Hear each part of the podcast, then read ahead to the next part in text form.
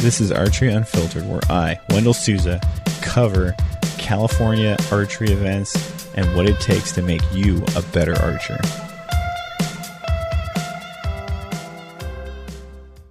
Archery. Yeah, archery. Unfiltered.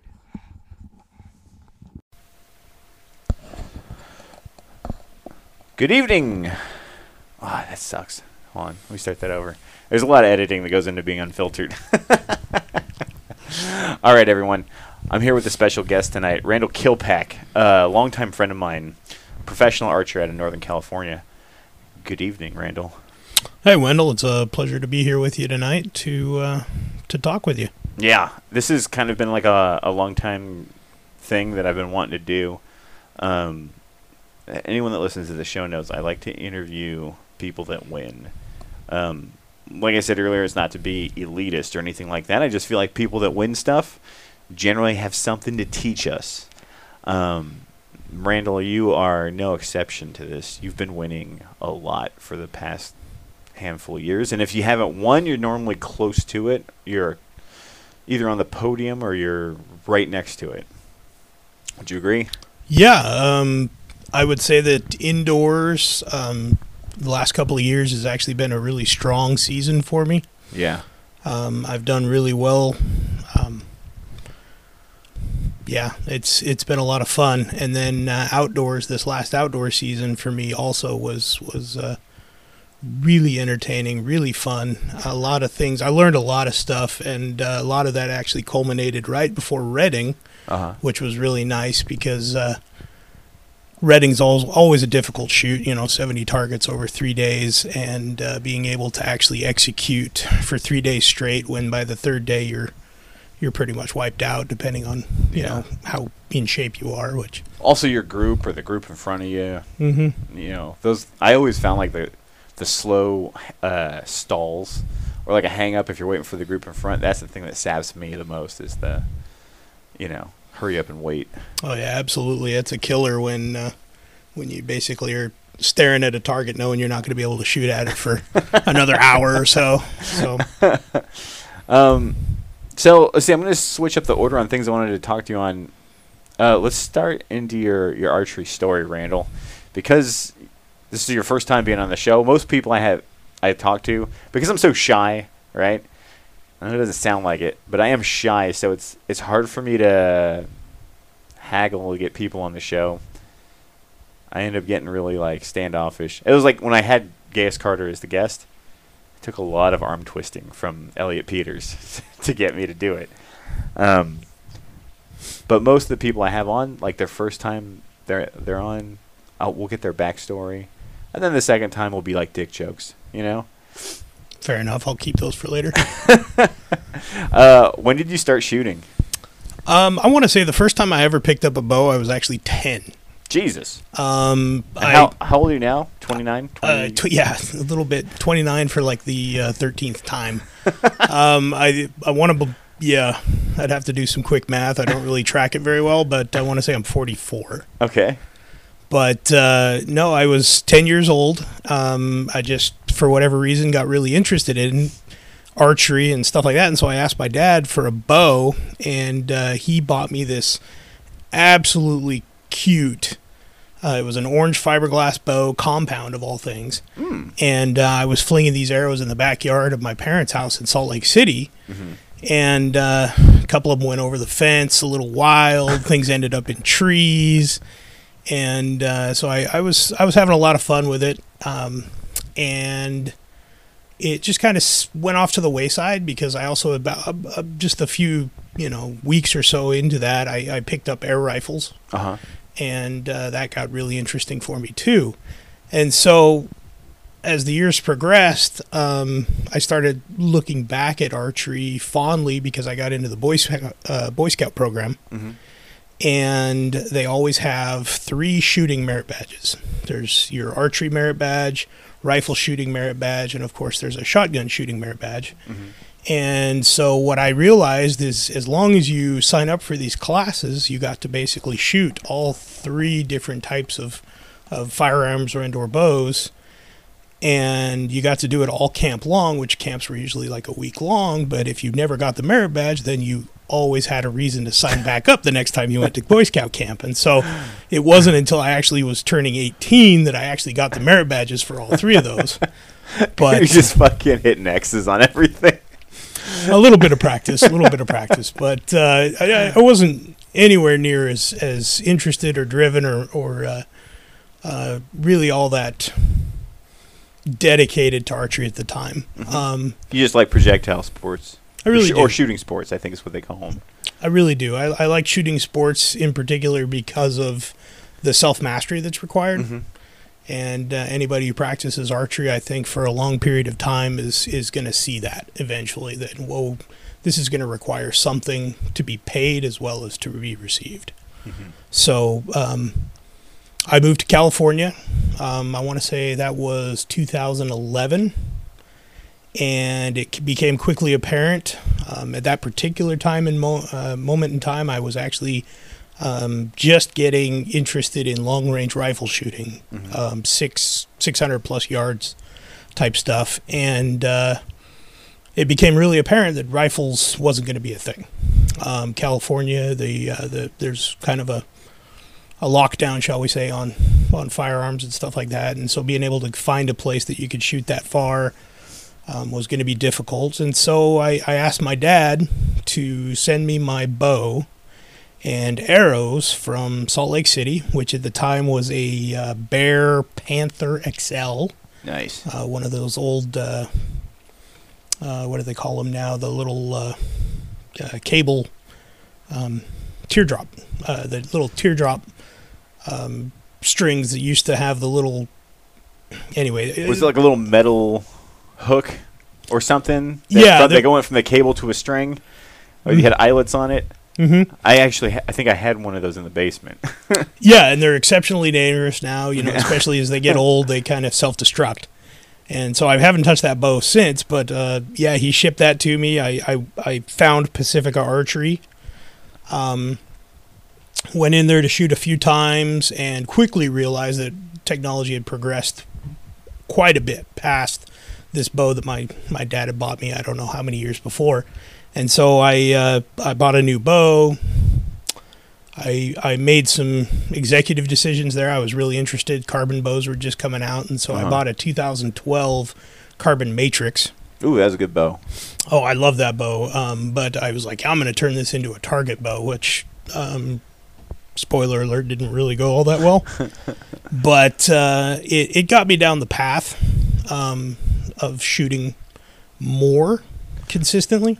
It did get you away from the bear bow, though. Absolutely. Dude, side like little side side quest here. Fucking Stallone uh, did an Instagram video where he's like, "Look at this new bow," and it, he's got a compound bow, and it's like a bear archery bow. And it's like, dude, you could afford something better than that hunk of crap. Anyway, yeah, it, only only if you can buy the explosive arrows with it. yeah. But anyway, so you went in there, you got the carbon matrix. Yeah, I bought a carbon matrix. Um, at the same time that I bought that bow, I, I dumped I don't know maybe a thousand dollars into those old uh, uh, the blade from uh, uh, the Fuse carbon blade. Uh huh. You remember those? Yeah, the I had- diving boards. I had a set. Yeah, I, I I I spent so much money on that stabilizer, thinking they were awesome. Those things were saucy looking. Yeah, I used to think they were awesome too. yeah, I was I was lucky enough uh, when I kind of figured out what was going on and getting a lot of vibration, shall we say, in the vertical plane. Um, I was able to unload those onto a poor, unsuspecting soul back east somewhere. So wherever you are, I hope you enjoyed those. do, do you you ever see videos of the Koreans shooting those those during like on their compound bows back when they were hot? They'd put the doinker like right after the bar, and then Mhm. the fat stack of weight after. So the thing, not only do you have that wavy plane bar on the vertical plane, but then they'd have like a hanging stack of weights after it. It looked terrible. But okay, so you unlo- you unloaded those. Yeah, unloaded those. Um, I, I want to say about that same time, um, the spider bar was starting to make an appearance. Were you shooting at SFA already, or were you just going into PA to shoot? I was going into PA and shooting quite regularly, at least about about once a week, Uh huh. and uh, that's when they actually kind of turned me on to the fact that there was this archery range in Pacifica um, called San Francisco Archers. And uh, so I actually drove down there one afternoon and uh, went shot there, and I was like, "Oh, this this is cool too." Yeah, oh, this, this is free. Yeah, well, I, I hadn't been exposed to field archery yet, Uh huh. you know, and so kind of the concept of being able to go from target to target and have conditions change, distances change. I'm not going to say I understood the you know the whole distance markers and stuff at the time, but uh, basically having that that different challenge um, was intriguing. Mhm. And so uh, I kind of split my time for a while between Pacifica and outdoors uh, at San Francisco Archers. And uh, at one point, I actually decided to move from a, an apartment that I had rented in the Park Merced area to a, an apartment that was, I want to say, three miles away from San Francisco Archers. Uh huh. So I was like, hey, I can go there faster, easier, stay longer, and then, uh, yeah, just slink my way home after a day of shooting. So, Oh man, those were the good days, huh?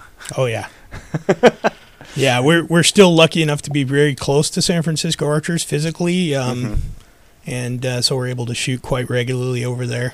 Yeah. You and Olinda, Yeah, your wife. yeah. Um, so Olinda, um, you know, exceptional barebow shooter. Mm-hmm. Um, she and I met at a indoor league at Pacific Archery. Oh.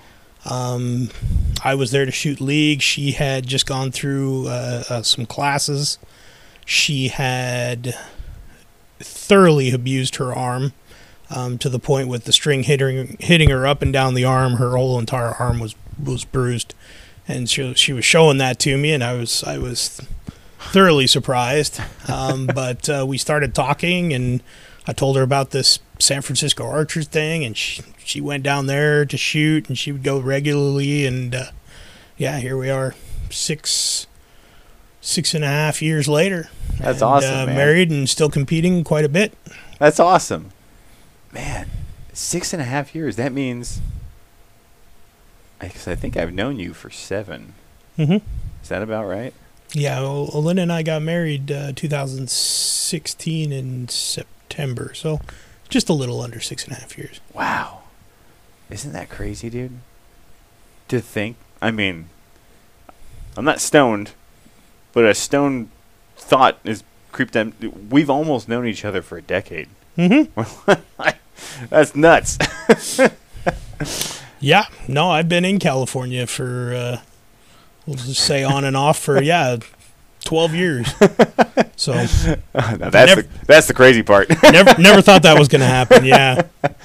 yeah, Olinda's so cool. I've I've told her before that um, to me she's like an NPC, like a non-playable character, or like a demigod, right? Like she exists, she's there, she makes everyone feel great, you know. She does. She does. She, she does that really, really well. She's really a nice person to be around. Um, you know, it's just she's she's a lot of fun on the range. If anybody's out there and, and sees her, you know, usually she's got her little horns on because she she, she just, I mean, she plays a character, Yeah. as as, as much as anything else. I, that's how them barebow people do. Yeah, she she really enjoys it. At least she's not dressed up like uh, Robin Hood or you know. Yeah, random. You're like, ah, plead the fifth. yeah. um, so, okay, you find SFA. Uh, when did you start shooting like competitive freestyle? I I I started taking some lessons from a gentleman, Mick Redding. Mhm. Um, he he's a former Olympic coach. Um, he was doing lessons through uh, Pacific Archery, and I was I was just trying to find another gear, so Uh-huh. to speak, um, because you know things things were working, but they weren't quite working as well as I th- I thought at the time they could. Um, little did I know I was really an infant um, in the whole journey there. But uh, so we, I was taking some lessons from him, and Was uh, this just to get better, or were you going to like regional shoots at the time, or At, at the time, it was it was simply for a quest to improve. Uh huh. Okay. um, because we really hadn't found competition. Um, we had decided that we were going to shoot some some different things, like at a club level. Mm-hmm. Like know, club shoots. Yeah, and and so like you know some club shoots, which honestly can be anything from highly competitive to just entertainment. Yeah. You know, depending on how your how your mood is, I guess. But we were shooting those events and taking lessons, and so it became quickly apparent that the gear I had chosen to use, the at the time it was still the Carbon Matrix, um, was actually kind of a hindrance and impeding some improvement. And so I bought a used uh, ProComp Elite XL because I just I'm a big guy and I like big bows. So I needed a nice 40 inch axle to axle bow, and uh, I bought this thing. It was snow camo white, which for a target bow I don't understand. um, it was it was like I, if I remember correctly, it was like 29 and a half inches of draw Uh huh. which at the time when I was measured for my my uh, carbon matrix, I mean they measured me at like 27 and three quarters of an inch, Mm-hmm. and I was like, okay, well that's too long, but we'll we'll figure it out, and that got me into trying to find cams for it, trying to figure out what to do with strings, and it really became the the the uh, gateway, so to speak, to everything I think that I've been able to evolve in my archery career since then. Mm-hmm. because it, it forced you to, or it forced me to really look at all these different components and what they do and how they do it. Mm-hmm. And so, literally from one weekend, I think I think we were doing maybe this was one of the first uh, 50 meter leagues, and uh, it was it was interesting. It was about that same time like Rudy and and uh, Jim, you know, they were they were really hot. They at that time, I think it was the year that they either won or or placed really well with the Outlaws. Uh huh. And They were uh, wearing like spider jerseys. yeah, yeah. It was Jim was shooting a red pro comp. I think a lightning pro comp or something like that. I want to say I think you're right. Yeah. Um, and so I was I was really getting getting into that group, you know, this this these people that were also you know like minded for competition, and I went from one week to the next week, and I picked up ten points just by Yeah. actually using a real target bow Getting correct draw length. and fix fixing all this stuff. And so I was like, okay, well, there's there's something to using the proper equipment, and there's something to feel, and feel is a is an underlying current for literally everything I'm doing now. Um, there's a, there's a lot of things that seem intuitive, and there's a lot of things that are solely about how it feels. Mhm. And uh, if you're able to hit both of those, you're you're doing really well.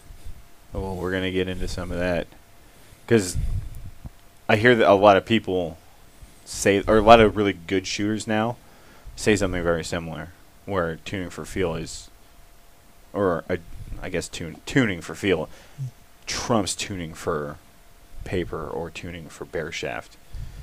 You know. Oh, absolutely. I, I, I wholeheartedly agree. I t- tuning to a result only proves that you've you've now accomplished that result Yeah.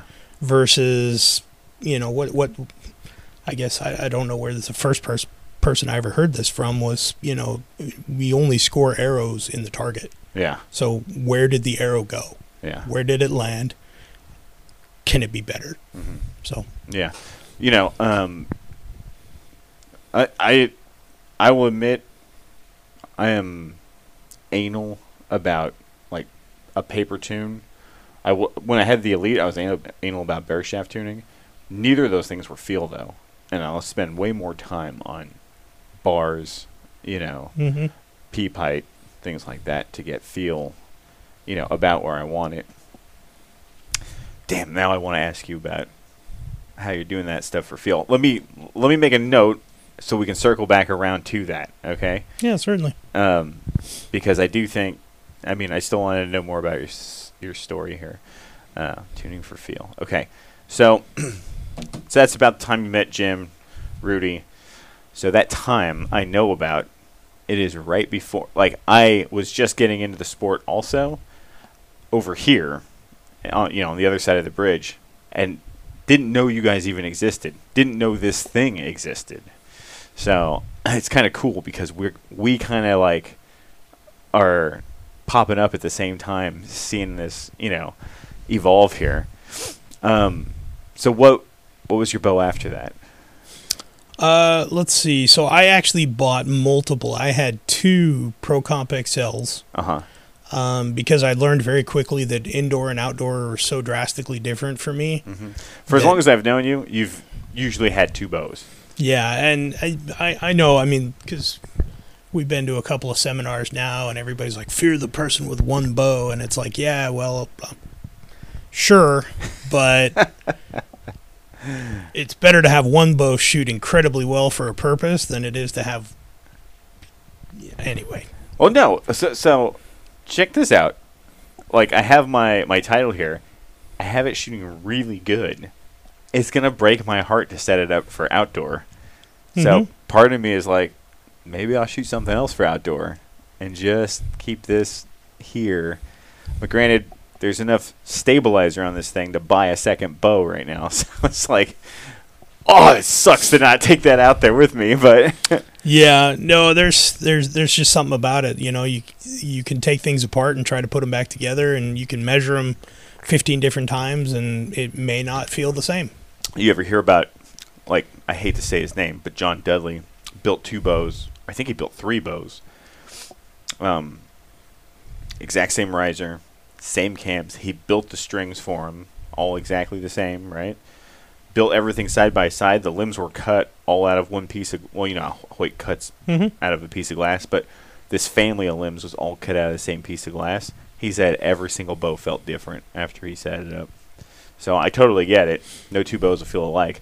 I know some people. I can't I, off the top of my head if it's a pro or or who, but I know some people that have the will take will just shoot different the the same model but just different ones until they find one they like, Mm-hmm. and then they're like, okay, I'll start with this one. Yeah, I, there's so many bow. I mean, so many nuances from a bow that can cause so many different things to feel different. That yeah, uh, yeah like I, I I had two. I had one that I dedicated for indoors. I had one that I dedicated for outdoors. And what I would always do, and this is still true to this day, is I will have a what I feel at the time is probably my best outdoor season, right? And so I will take that bow and I will clone it onto whatever bow I'm shooting for the indoor season, and I'll shoot that bow, and I'll shoot that bow indoors, and then I will go through the entire indoors, and I'll be like, man, this bow's shooting really good, and I'll clone it from my now outdoors Uh-huh. back onto whatever bow I'm shooting for the outdoors. Yeah. Well, they're never, ever, ever the same. They're never the same. Shit Right. always changes. we always evolve, and Yeah. so it's it's just that con- continuous adaptation to you know maybe this is this feels better this way now, or this th- feels that way, and uh, like I just I really loved the uh, the geometry, the feel of the, the Pro Comp XL. Uh huh. Um, so I actually stuck with it even when Hoyt offered the podium. Mhm. I said, no, there's not enough difference between my XL over here and that podium for me to really be, I need to drop for two bows, you know, Yeah. $4,000 or whatever it would have been. And uh, so I skipped that model year. And then uh, I want to say about 2016 is when Olin and I got married. And it's, it's a marker for me because she actually bought me a bow. Oh, Um, she she actually bought me one of the Prevails, I remember your prevail. and uh, she bought me. I I, I love the. Uh, I, it was unfortunately nicknamed Doodoo Brown, but uh, the the Harvest Brown, Oh man, that's my favorite. and I will never get rid of that bow. You still have it? I still have it. um, I cannot get rid of that bow. I would not feel right doing that because it was literally like an engagement ring. Yeah. right? you know. Yeah. But uh, I shot the shot the crap out of that bow, Yeah. and. Doodoo Brown. It's a paintball thing. Mm-hmm. um, yeah, that's that's those are a whole other conversations yeah. because that that was anyway. We'll get to that. but uh, yeah, I, I shot that bow. I love that bow. I I actually bought a white uh, podium. I'm sorry, uh, a white prevail to use as a Yes. outdoor bow.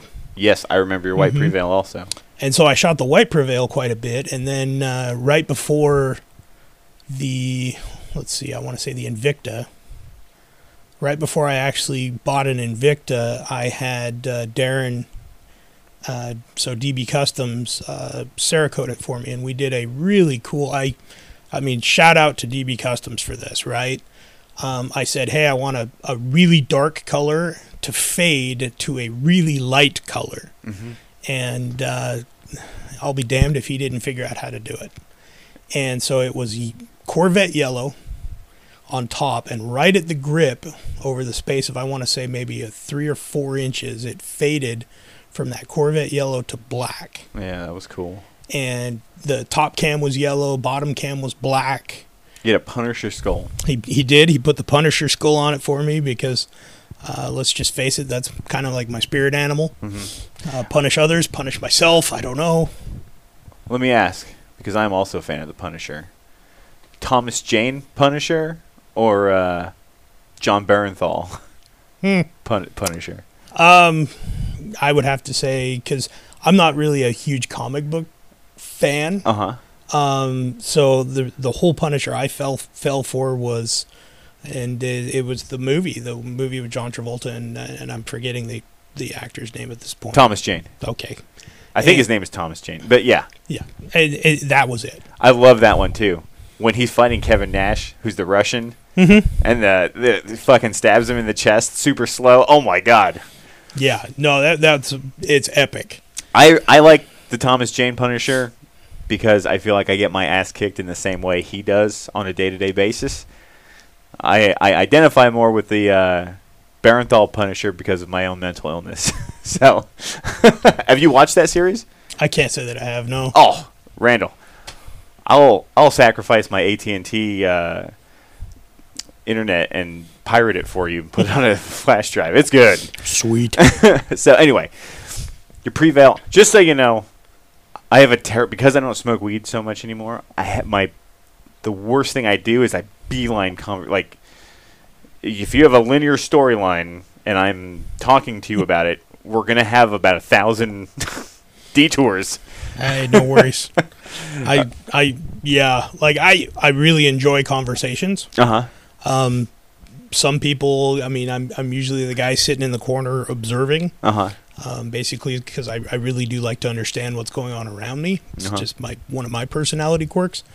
Um, but yeah, I, I love having conversations. So Okay, so brown prevail is that the bow that you qualify for pro with?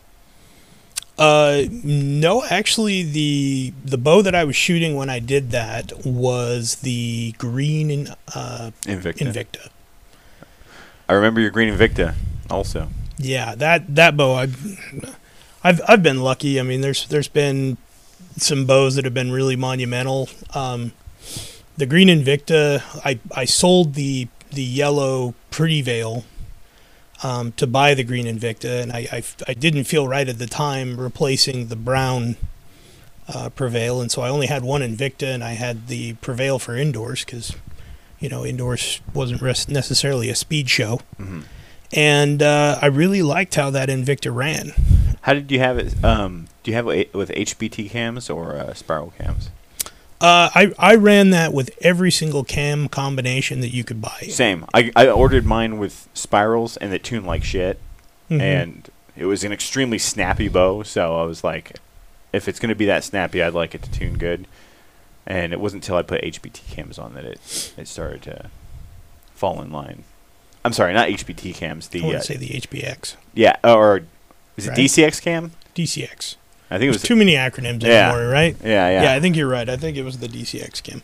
Yeah, and after the DCX cam went on, felt like a aggressive cam, tuned really well, somewhat like that bow. Yeah, they they always uh, they always kind of. I'm trying to remember the name of the the original back from when the spiral and there was the other cam. But uh, yeah, it was it was always supposed to be a bit of a softer cam. Uh huh. But I think because of how peppy the um, the Invicta really was, um, it was a really good compromise. Yeah. You know, not quite you know tear your arm off aggressive, holy crap, but at the same point in time, it wasn't a spongy, Right. sloppy bow. Right. Had a good back wall. Mm-hmm. Yeah. So that's the bow you qualified for pro with. And let's let's detour out of this and talk about you qualified for pro how many years ago? Um, I made the decision to kind of hold it as a personal goal, Yeah. um, and I made that decision in uh, 2019. Go Right. figure. And I think to not to cut you off here, but I I'm not exactly sure which bow you're shooting, but around brown bow time is where we all started to see you really get good. And it was either you putting in a lot of work at the range or taking your practice much more seriously.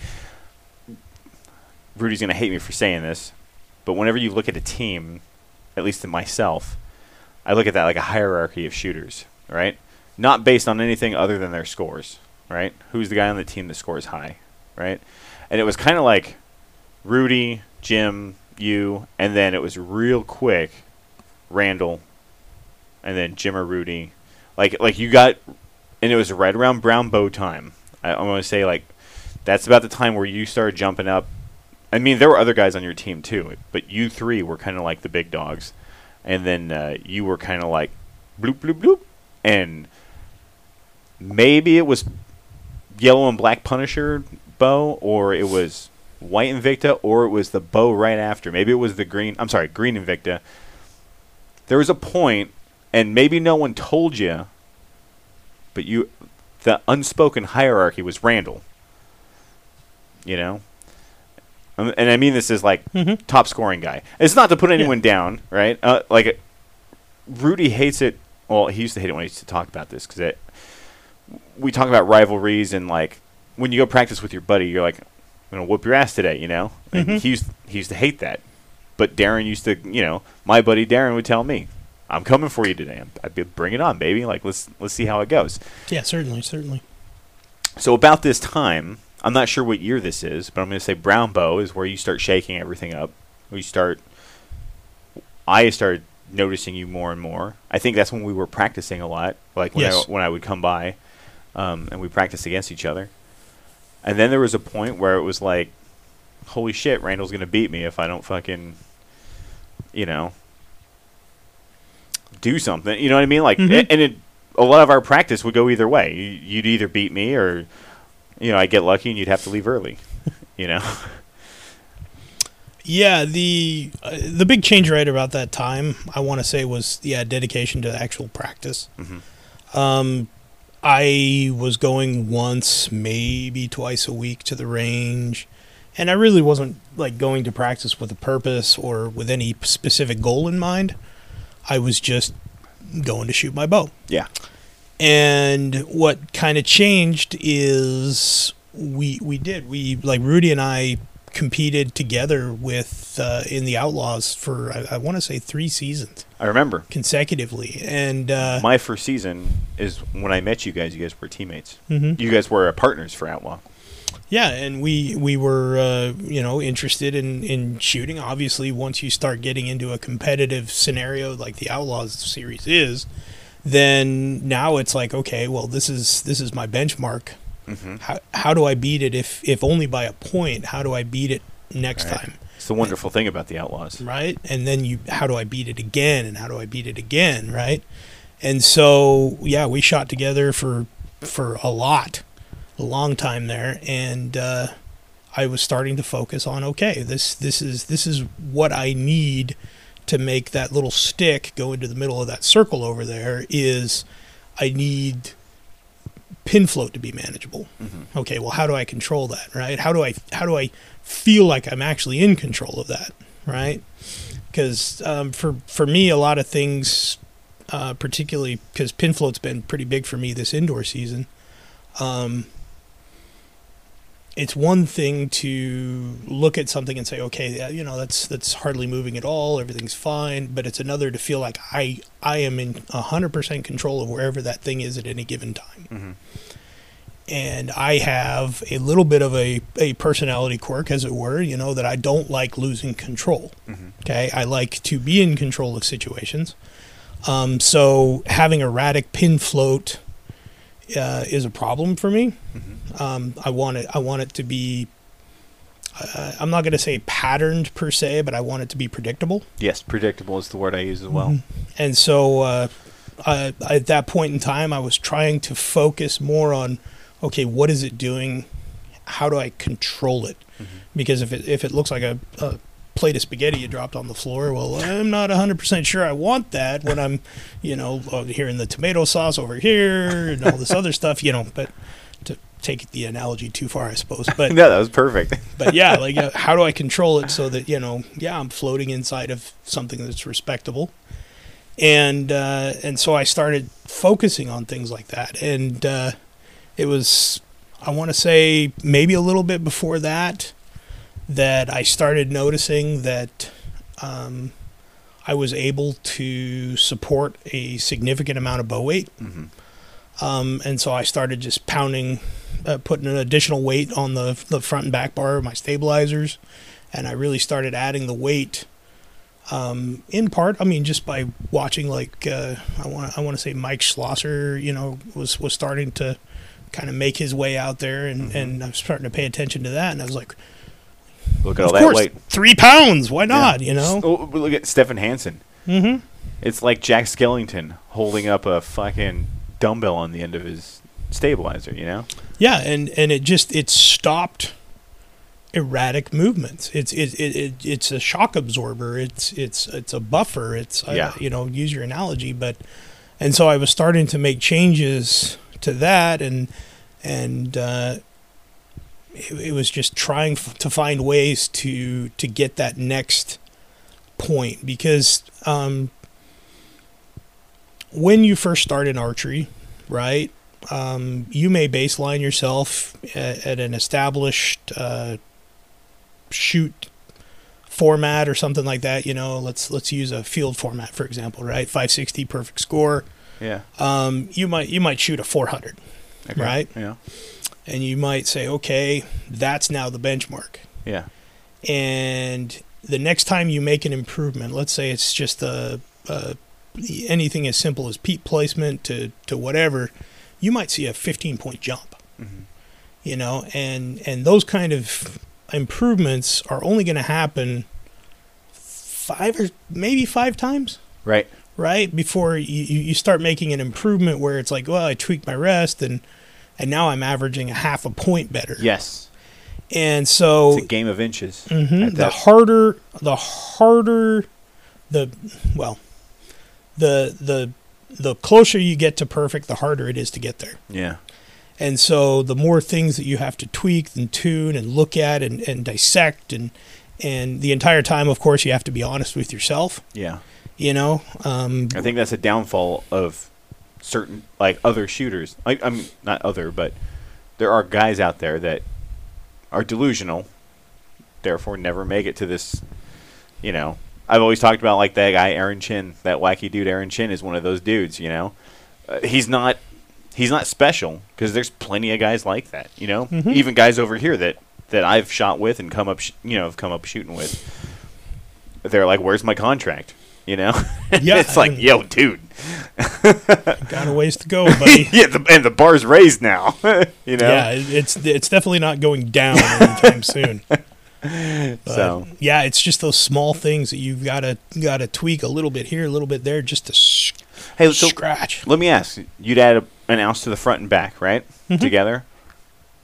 I'd imagine the first couple hundred shots, you're now driving with your bow arm, or lifting, or or pulling with your release hand harder. At some point, like the, you're just like, okay, that weight stays there. It's not coming off. I'm gonna learn to hold this.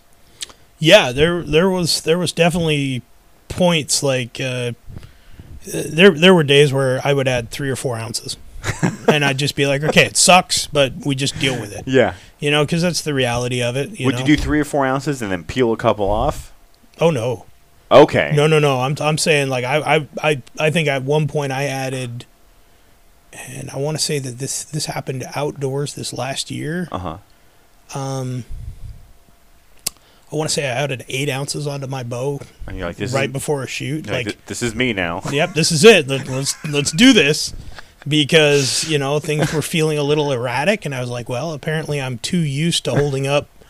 Um, crap, I can't even remember. I, I, I think there's 30 ounces on the front of my bar and 30 ounces on the back. I Are think you I'm se- almost dead even God, front damn- and rear. dude, I'm- I've said this a million times on this show. At my peak, I was shooting 21 and 24 ounces. I've never been able to get back to that point. Yeah, once once you uh, once you don't, um, you'll feel it. now, to get to that strength, to the strength to hold that, takes hundreds and hundreds, thousands of arrows. I'd imagine. Are you taking in whey protein? Are you doing dumbbell exercises on the side? Are you having to shoot, having somebody shoot growth hormone directly into your shoulder? Oh, f- uh, for all you listeners out there, um, imagine a bowling ball, and then put arms and legs on it, and that that is Randall Killpack. but uh, no, I it, it's just a matter of of repetition because Yeah. you know your your body, like you know, I mean, I'm I'm I'm not an expert in any of this stuff, but you know, you you can add bulk or you can add strength, Yeah. you know, and they aren't necessarily the same muscle. Correct. And so it's over time I've developed a, a pretty solid hold Uh huh. with that much weight on my bow. Oh, you know. So I've sat with other people and watched the end of your stabilizer in shoot offs, and we've gone like, it ain't moving. You know. Yep, that's the magic of 30 ounces. It, Dude. it helps. There was a year, I think this is pre 30 ounce Randall, where you and me were shooting against each other. I think this was Fresno. And someone was like, someone told me, Have you watched how good Randall holds? And I remember being so fucking bitchy and being like, I hold fucking good. All right? What do you mean, Randall? What are we talking about Randall for? and then I watched and I was like, all right, uh, the, the shit don't move. He- He's okay. He's okay. yeah. yeah, I uh, one of the one of the last shoots that uh, we ever saw Randy Raglan. Uh huh. Um, I was actually shooting the. It was still white at the time. It was that prevail with. Uh, uh, I think I was shooting uh, V bar at the time, and he turned to me and he's like, "That shit don't move." Yeah. I was like, "Well, it's not supposed to, right?" you know, you know, I'd- arrows go that way. But uh, yeah, no, it's just it's a it's a matter of yeah, kind of you got to put in the effort. So do you think that's one of the paths towards your improvement has been conditioning yourself to shoot more weight? I I'm not going to say it hurt. hmm um, and definitely I I won't say that you know you- I mean you hold your hand out you know and you try to see how steady it is. I'm not going to say that All the time. uh, there yeah right but I shoot with this one. um, I I think it's yeah it's been a matter of of conditioning over time and and never backing out of it. You know, it's like it was a conscious Committing. decision Yeah, committing you know this it. is what we're going to do and we're going to do it until we know it won't work Gotcha. and i can honestly say up until this point and it i haven't proven that it doesn't work Right. so Right. So let's go back to Oranco when you you won the state field. Uh, do you remember the score you shot? Um i don't remember off the top of my head um i, I do remember that i did submit it so i have a copy of it Yeah, it has to be a percentage of some score to qualify for pro. yeah i, I want to say it's f- within 5% of the, the the top winning score Yeah, for that class, right? yeah Yeah. So that was cool. That was the year you you submitted it. You went pro. Yep, I, uh, I I made that decision. Like I said, to set a goal. We we traveled all the way down to Oranco to be able to do it. Mm-hmm. Um, it was a particularly inhospitable time. Um, Windy. I I have never shot a Ranko, but people told me about you shooting a Ranko, and they were like, "That was a hard fucking shoot." It is it is brutal. I I love the lower course or the kind of the, the course that's in the trees. Um, it's it's really a nice rolling hills type setup. It's it's really quite enjoyable. But they're at at that particular shoot, they set up all the animals up on what they call the hill, And as you can imagine, in the greater LA area, um, it can get kind of hot around June timeframe, which is, I believe, the the time frame that they're required to hold the uh, outdoor field. And so we were up there on that hill and hiking around and stuff like that. And uh, we were, I want to say, maybe 14 targets into the animals when I, I burst a blood vessel in my nose and started bleeding. And, and I mean, it was a, it just a total ordeal. And uh, so literally, I'm shooting at these animals, you know, trying to hit. Um, uh, I want to say that, that that was actually a year where they didn't have the bonus dots. So that helped in a Uh-huh. way, obviously, because you can't get a 21 on if there isn't one available. on the animal round, Mhm. right? Yeah. But uh, yeah, I was shooting, you know, with toilet paper shoved up a nostril and just trying to make it work. And uh, I was I was really lucky actually to, to come out on top and and as you said, you know, be able to post a score that uh, when I finally submitted it, uh, they were able to approve it and say, okay, you know, Yeah. you can kind of hang. Well, Yeah. that's a good starting point. Let's let's move along. Let's do some do some things here. But uh, yeah, it's been enjoyable. Um, I I really have enjoyed actually the ability to I don't know compete at a at a, at a higher level. Um, I, I I can't say that I became a pro just to flaunt it. Yeah. So here's the other thing that I noticed about you, Randall, and so we're getting some. You know, we talk about there's people do it their way, and I noticed when you got your pro card, it almost elevate or like you almost sped up as far as practice. You like increased the amount of arrows you were putting out because some people they get a pro card or they win an event and then they're just like time to chill for a little bit and just bathe in this awesome feeling. Yeah. But you were the exact opposite. Because I remember after you won state field, you were a fucker to shoot against for indoor. You know, you were a fucker to shoot against for outlaws. You know, Yeah. Um, the word pro, professional archer. yeah, Um, you know, as as I, you've covered this topic quite a bit, and uh, and I think it's pretty obvious to anybody who really pays attention to it is the fact that you have people who make a living off of archery. You know, um, then there's the other people that are the working man's archer, I think, or the working man's pro, is I, I think a nomenclature for a friend of ours. uh huh, Um, and I look at the word professional as ambassador. uh huh, Okay. Um, this sport, um, you know, and maybe it's just the fact that, you know, it, it basically led me to finding my wife too. Um, I've always found this sport to be a all-inclusive type thing. Mhm. And usually if you are in a group, um, at a club level or something like that, and, uh, you use the word professional, people kind of ooh, what's what's going on? Who's this person? That kind of stuff, and it and it creates interest. Well, yeah, you can either do the right thing and and become an ambassador to, you know, trying to further archery, making their experiences better, providing some insight that you may have or some help that they may require.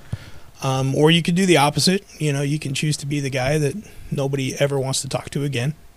You know, but I've I've never found that person to be very helpful. So Right. I I made am- a choice to actually be more of a a, a ambassador to the sport. Um, I, I hope I'm doing good. Not that anybody's going to give me any uh, g- a grade on how well it's going, but I, I think we're doing pretty well. All right. Yeah, you're an ambassador. But you're a fucking pro because you earned that pro card. You busted your ass. You shot the score. You qualified. I think. Yeah, I. I don't want it weenies out there to hear that and say, "Well, I'm an ambassador as well. Therefore, you know, I'm sponsored by Gas Bowstrings, so therefore, you know, I'm." you know, yeah, yeah. you know, there it's different. I do understand what you're saying though.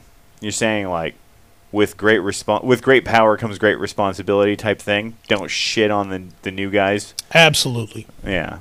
Yeah. Well, okay. What I noticed when you got your pro card is that you were ramping it up and I if I were to project it was you were going to prove to people this is no fluke. you know, and that Um, you didn't just get lucky. You, you're not just a field archer, you know. And um, I mean, I remember when you started shooting 300s, it wasn't like once in a while. It was like you caught, you hooked into 300s, and it was like, whoop, like it was like wildfire. You started shooting 300. Dude, the wall at at Pacifica Archery has your name all over it. Uh, yeah, it's funny you should bring that up. We uh, we actually looked at that the other day. So uh, we've been shooting an indoor league this year, Mhm. and uh, I've been able to. I think we're seven weeks into it, and I think I've posted five three hundreds Yeah. in in indoor league this year, and and they've all been fairly respectable. And uh, at one point, uh, management there was like, you know, we're just going to stop hanging these, you know, because it was like, yeah, they're papering the whole entire wall. We counted my name 16 times, you know, and really that what that is is that's an invitation to everybody else to come and shoot at Pacifica, you know, come shoot the league, come shoot anything, you know, we we welcome all all newcomers. Yeah. Um, but uh, as much as I don't respect management at that place, they have my name. They've let me put targets on their Mhm. wall, and I think that's one. I'm extremely grateful that they hang my targets up there. You know, because I'm one an outsider. I'm not a team shooter for them. You know what I mean? They could just crumple that shit up and throw it away.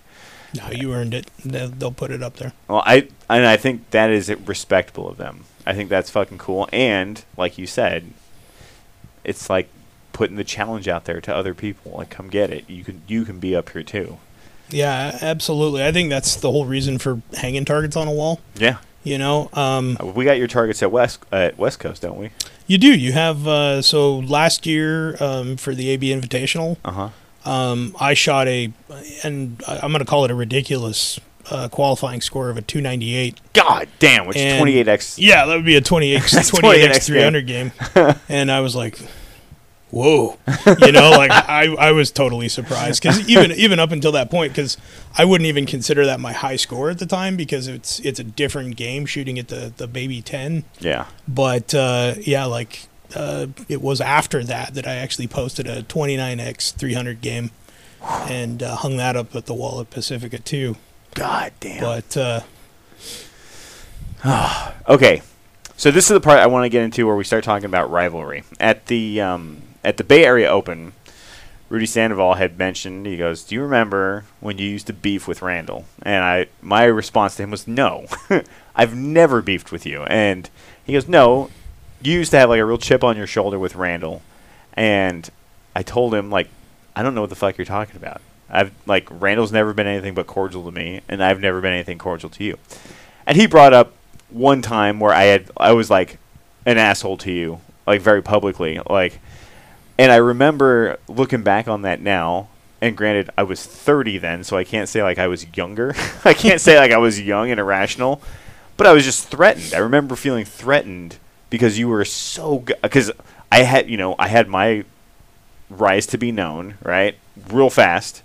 mhm. And then before it, anything, before, you know, before I could even realize it, here you are and putting down amazing like good scores.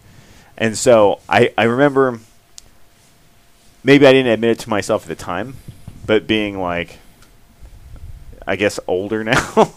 I guess wiser. frail maybe um, i can admit to myself that oh yeah i was definitely threatened by this guy i mean i knew you uh, like we were friends but i had never expected you to to rattle my cage you know and there you Mhm. were and um, i can say that there's two people right um, i mean within reason I, i'd say you know mark rubio always inspires us to shoot better you know or, or shoot more Absolutely. but there's two guys in particular that I think about when I practice or have inspired me to practice more, and it's been you and Caleb Kiocho. Both of you guys have been guys that I have felt pressure from and like not wanted to lose and have lost to you guys. Like it, it's been that feeling where it's like, man, it would be so because in my mind, I'm the good guy and you guys are the bad guys, right? Of course, of course, yeah. Now I I lost to Caleb the first time at the wilderness shoot, and people were like, "Yeah, Caleb," and I'm like, "What the? I'm the fucking good guy, right?" But um, I mean, it's kind of like a, I, I, I'm gonna beeline my own beeline here. You know, like Japanese samurai movies. Sometimes they'll be from multiple storylines or, or m- multiple points of view, Mhm. and that point of view is the good guy, even though that's the bad guy in someone else's point of view. So anyway, um, I have had these moments standing on the line against you, standing on the line against Caleb, where I'm like, okay, this is my moment to fucking redeem it. Like, this is going to be a fairy tale story where I come back and whoop this challenger, and then I fucking lose. I've lost to you, I've lost to, to Ca- Caleb multiple times, and it's caused me to practice. It's, it's one of the things lit, lit a fire under my ass. And then I, I came to this realization the other day that I might not ever beat you guys again, but you guys have made me a better shooter overall. And I I think that's the real value in the rivalry, you know? Oh, absolutely. You know, even if I if I never beat you or Caleb again or even get close, the fact that I don't want to lose to you guys, you guys are making me work. I'm going to be a better shooter than if you guys didn't, you know? Or if you guys weren't a part of, you know, my environment basically. Oh, uh, yeah. Having having a, a healthy rivalry, I think is absolutely crucial. Yeah. Um, because everybody's got a target on their back. Yeah. You know, because you're you're always going to pick out that guy, and you're going to be like, I'm going to beat that guy That guy. today. Yep. Like that's the guy, Yep. right? He may not know it, you know, whatever. But you, you're always picking out a, a, a target or, or you know a goal, Yeah. and the goal may be a number, but the, guess what? That guy right there is the guy who shot it, or will shoot it, or could shoot it. yeah. And uh, so having a rivalry like that, I mean, we both got on the scene at the exact same time. Yeah. You know, I, I could almost say it's sibling rivalry, Mm-hmm. right? Because we're everybody's fighting for the limelight. Everybody wants to be the guy. Yeah. Um, but you know, it's it's basically yeah how it how it evolved. Um, you know, it it evolved to the point where we both were putting in the effort, putting in the work. I mean, you you had a time. Um, this was uh, I want to say pre yourself getting married and, and ultimately having uh, your your daughter.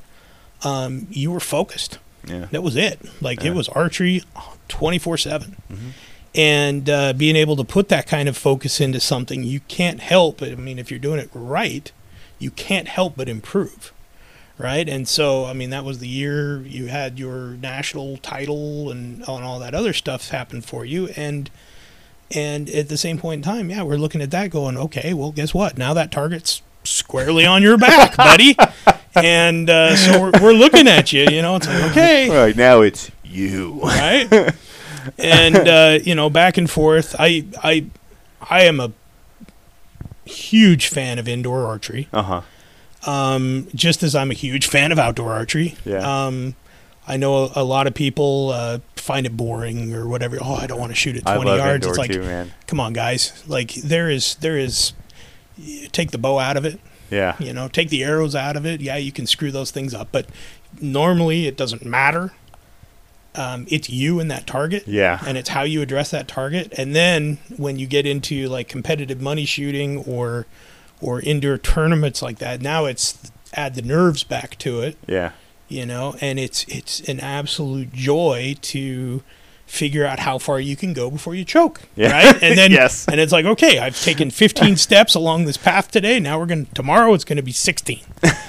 and uh, and so yeah, like we kept shooting against each other over and over and over again. And uh, you know, one of one of the best stories I think to come out of that was in wilderness. Um, you and I were in a shoot off, and we walked down there to the uh, take a look at the targets. And you turned to me and you said, you know, you know, how many times have we done this? Yeah. you know and it's like oh yeah you know and you start thinking getting all nostalgic and stuff like that and it's like um, i actually went home to talk to Olinda after all that and uh, that's when there was a shift in my paradigm of, of who wendell was okay at, at every point up until that point you were competition right and what do we do to competition? We we try to beat competition, right? Until it becomes, wait a minute. If I keep beating myself, there will become a point where no one else can beat me either. Mm-hmm. Right?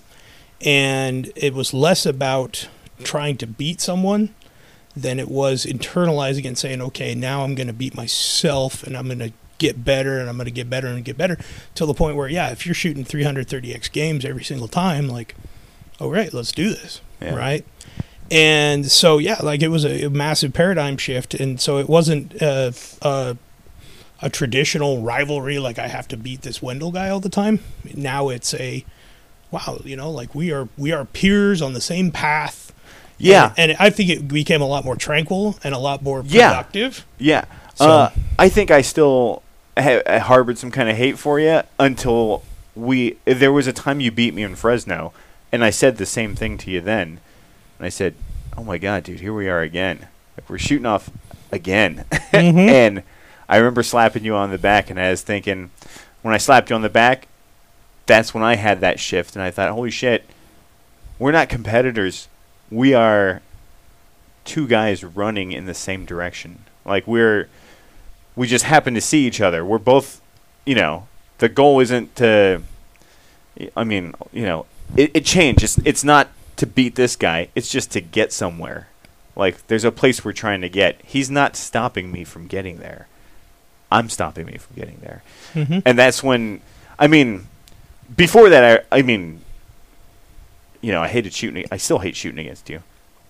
I, I went from petty rivalry rivalry to respect earlier than that, but I still wanted. You know, it went from I gotta fucking beat Randall to, oh my god, now it's just just gotta realize he's doing the same thing you are. You know, independent of you. It has nothing to do with you. It's, you know, getting Yeah. get out of your own way kind Yeah, of thing. People become less of a hurdle. Yeah. You know, I don't have to jump over you. I just, you know, I just have to Now, do you think that's that direction. because we be, have become better shooters, uh, or do you think it's just because we've been shooting for so long that we start to realize this stuff? Um, I, I think it was a, I think it was an evolution of understanding where we where we were hmm in in the whole course of it because you know, um, and and I, I think you've you've probably covered this this before too is when you start looking at archery and stuff like that like when you first start buying equipment like you buy everything well you, you actually you don't you buy you buy one thing and you realize it's the wrong thing and then Yeah. you go buy the next thing and it's not the right thing either yeah. and next thing you know, you got an archery bucket full, you know, arrow bucket full of all these ar- arrows you're never going to use again. You got drawers full of crap that you're never going to use. And uh, you literally just just spend your time uh, trying to to figure it out. And I, I think my brain just skipped a beat because I was like, "Yeah, what am I? What am I trying to explain here for a second? But uh, it was you. You do all these things to to try to improve your archery, Mhm. and you know what? It's gone. It is. It's got the train has derailed, folks. Well, I kind of I kind of get where you were going with it, Randall, and you know, we've been doing this for. I mean, I, I think you've been shooting just a scotch longer than me, but we've been competing about the same. And it's just funny that we both have kind of come to this realization. It's so funny that you know your story about realizing that oh shit, like we're not just competitors. If, if I can if I can beat myself, then that's it. Like or if I don't get in my own way, no one's Mhm. beating me. Like that's that is like pretty profound. That's that's some black belt shit. You know what I mean? Um, I'll be the first to admit that's far more black belt than myself. I think I'm still like purple belt because um, with that, if we're together on a ladder for a shoot off, the first word in my head is fuck. I know at the AB shoot, I think my first match was against Caleb, and I was like, fuck. yeah, that, that it's all or nothing right now, folks. Yeah. it goes. So I don't know. That was cool, dude. I just, you know, I've known you for so long, dude. I've shot against you for so long. I've practiced alongside you. Our relationship's very unique. You know, um, much more un- I'm not going to say more unique, but it's unique relative to like my relationship with your other teammates. Like back when Rudy was your teammate, back when you know, old, you know Jim, as up till recently was your teammate. Mhm. My relationship with those guys totally different than the relationship I've I've had with you, and I really admire and respect you, even though it's it's different. You know what I mean? Like we've almost known each other as like it's gonna sound so gay, intimate competitors. You know, uh, there's a less gay word out there. I just don't know it. Yeah, no, I, I, I uh, feel like you're. Hey, quit touching my leg. Um, I feel like I understand where you're coming from there. Um, it's yeah, like it's it's honesty, dude. yeah, Like you know, there's nothing to hide. yeah, And uh, you and I have helped each other out. You know, Yeah. you've asked me questions. I've I've responded. I've asked questions. Mhm. You've responded. You know, and so it's it's less like I said. It's less about a competition between the two because if it was strictly about beating one another, you would know none of my secrets. You Yeah. would know none, none of my story, yeah, and uh, that's just not the case. yeah, yeah. I uh, beating you has been a lot of it for me. it just, just so we're very honest, since we're being honest here. Um, but at some point, I have to let it go because it's just not going to happen, you know. And uh, or that can't be my focus. You know what I mean? To get Mhm. better, that can't be the focus. This is what's crazy is this is a very like stoner like line of thinking here, man. This is like the philosophical part of archery that doesn't get discussed very much. Oh, certainly. Um, and, and just a point, I guess, that just popped into my head. Unfortunately, it's not the continuation of my previous thought, but It's okay. um, it's all right. the the idea is, you know, if if you focus on someone, um, let's say I got eliminated from a shoot early, hmm then suddenly now I, as a driver, have have disappeared, hmm right? And so now you have to fall back on what's what's what's the real game plan. Yeah. right? Because if if they weren't here, what am I still here to do, Yeah. right? And that's when you realize, okay, it really isn't about beating this person; it's about executing archery to the most perfect I can do every single time because that'll take me past the next person, the Yes. next person, and the next person. So, dude, so like, I thought I was gonna do way better at the AB shoot, just coasting on, like, not practicing all that much, thinking I was just I've shot enough arrows, I can do it, right? Mhm. I kind of embarrassed myself, and then I started putting a, you know, nose to the grindstone practice, and then I thought, Bay Area Open comes around, if Dave Cousins isn't there, Kevin Wilkie isn't there, I'm gonna get up to that podium. You know, I'm gonna fight my way up to the podium. Didn't happen. Um, I did shoot much better though. I, I shot really, you know, I was happy with how I shot. I saw the improvement, but this thing clicked in my mind where it's like, you know, if you're not gonna win, it, you know, like you're not gonna go win. If you don't go win it, what are you gonna do? Like, say you're to practice, or say you enter a tournament and someone tells you, I guarantee you will not win that next tournament. Even if you shoot the score, I will pull your name out of the hat and crumple it up and throw it away. Okay, well, what are you practicing for then? You know what I mean? It's the thing you just said. It's, I'm going to practice because I want to fucking, I want to shoot 30x games someday. Mm-hmm. You know? I want to know what that feels like.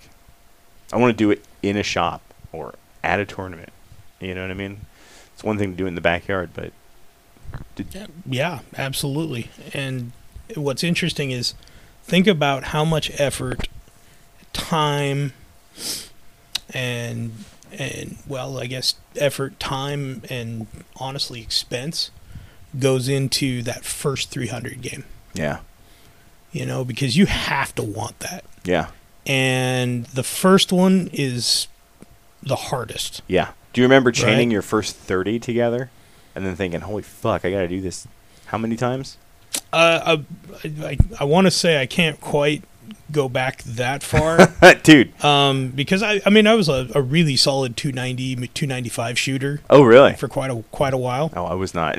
Yeah, it, it I like I said, I coming from more of a, a pistol and rifle and Uh-huh. something like that, like you know, breath control and and shot process and stuff was things that my dad taught me Mhm. from infancy, you know, and so being able to take that into archery was was really helpful, and so I I understand fundamentally how to execute a good shot. I didn't know what a good shot physically felt like Mhm.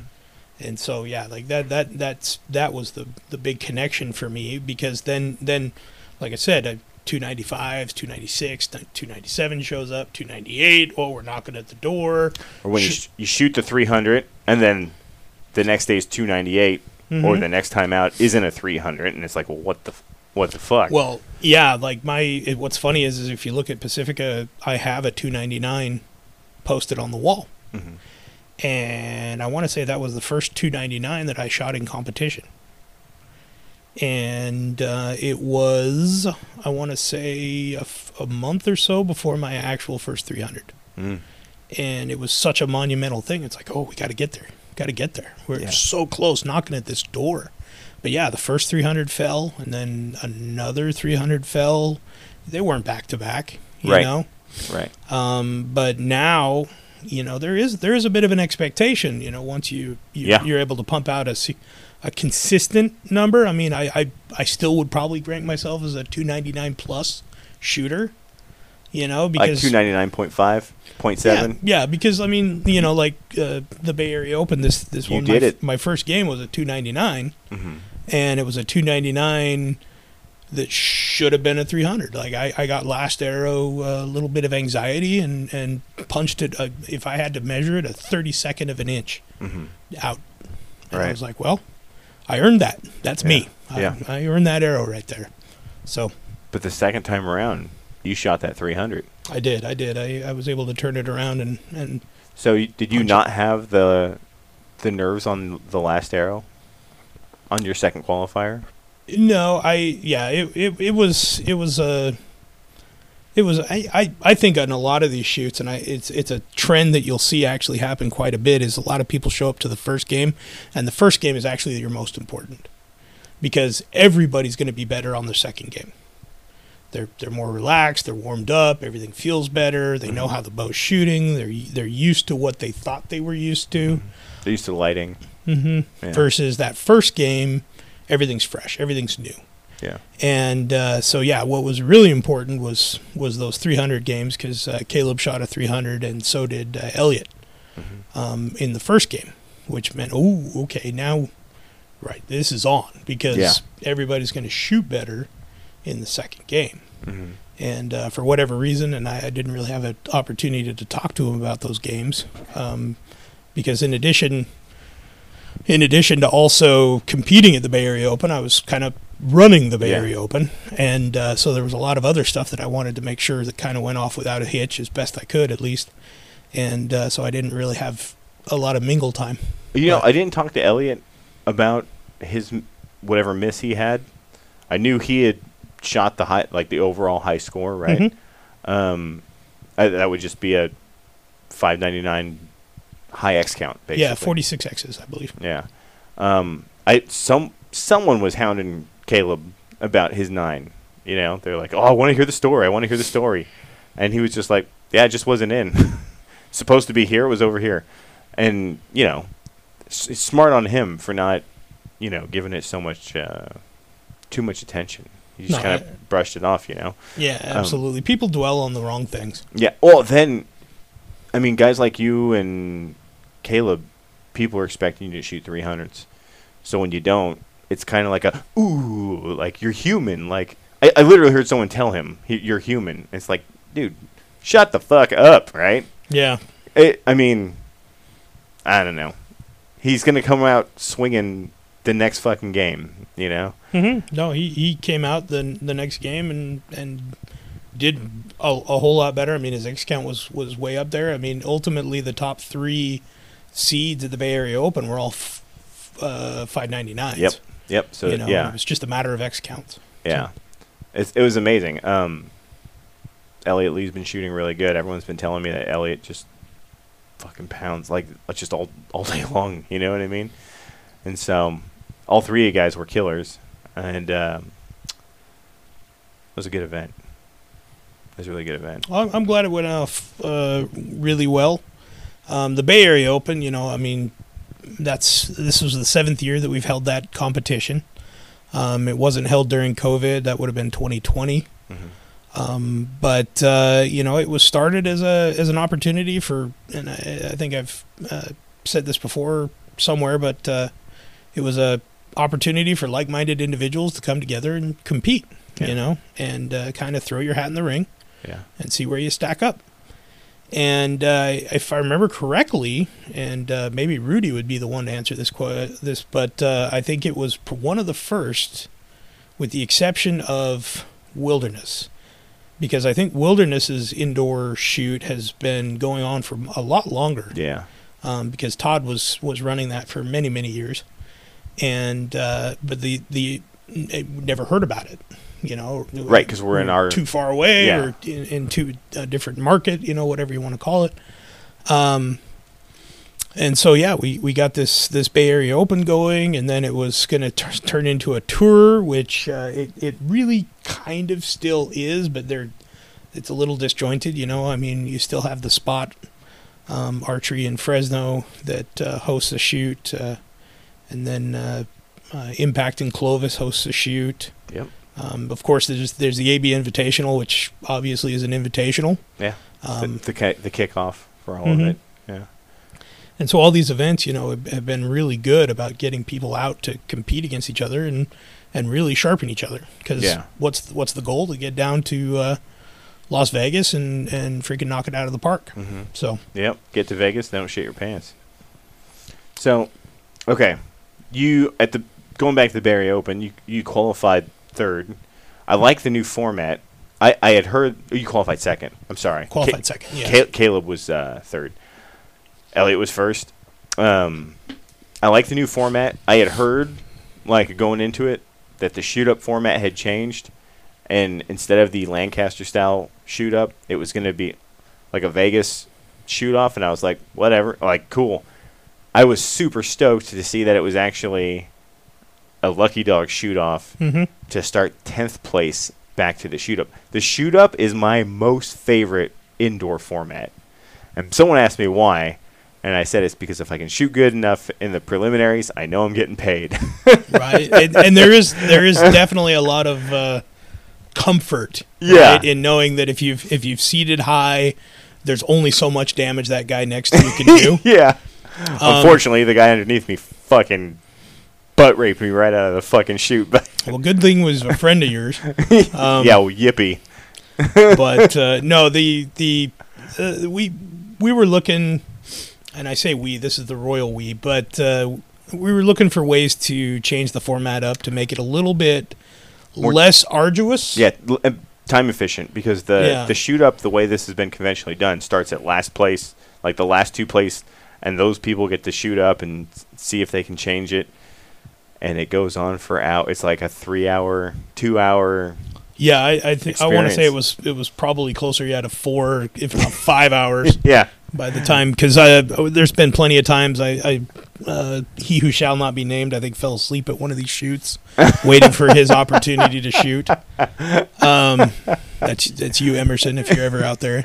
Um, he doesn't listen. yeah, but yeah, like it was it was just a such a painful experience, and so you know there's so many aspects of archery that unless you either compete at a super high level or that they introduce them into shoots like this, you don't get to experience. yeah, And so this, I want to say three three years ago, two years ago now is. Uh,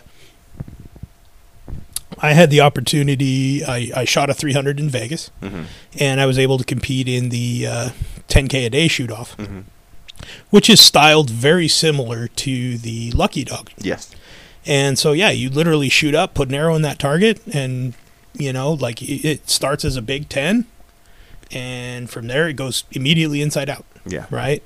And you're just like, okay, you know, that that was your warm up shot. You, if you didn't hit the 10, well, you didn't go home. yeah, See you tomorrow. But uh, I wanted people to be able to experience something like that, and especially because I wanted to reward them. I said, you know what? We're gonna we're gonna stop the upper ladder, the top top tiers, and we're gonna leave a spot for the lucky dog winner to get paid.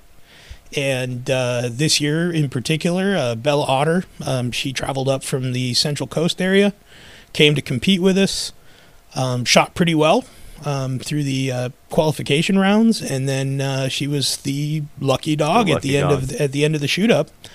And uh, you know, she she was uh, uh, not really able to change much in the in the shoot up ladder, but uh, afterwards she came over to thank me um, because of course they had a long drive. I'm assuming that uh, they had to get going, but uh, she came over to thank me for the whole experience. She said this was her first money shoot Wow. and how how exciting it had been, and she was I mean just nothing but smiles Yeah.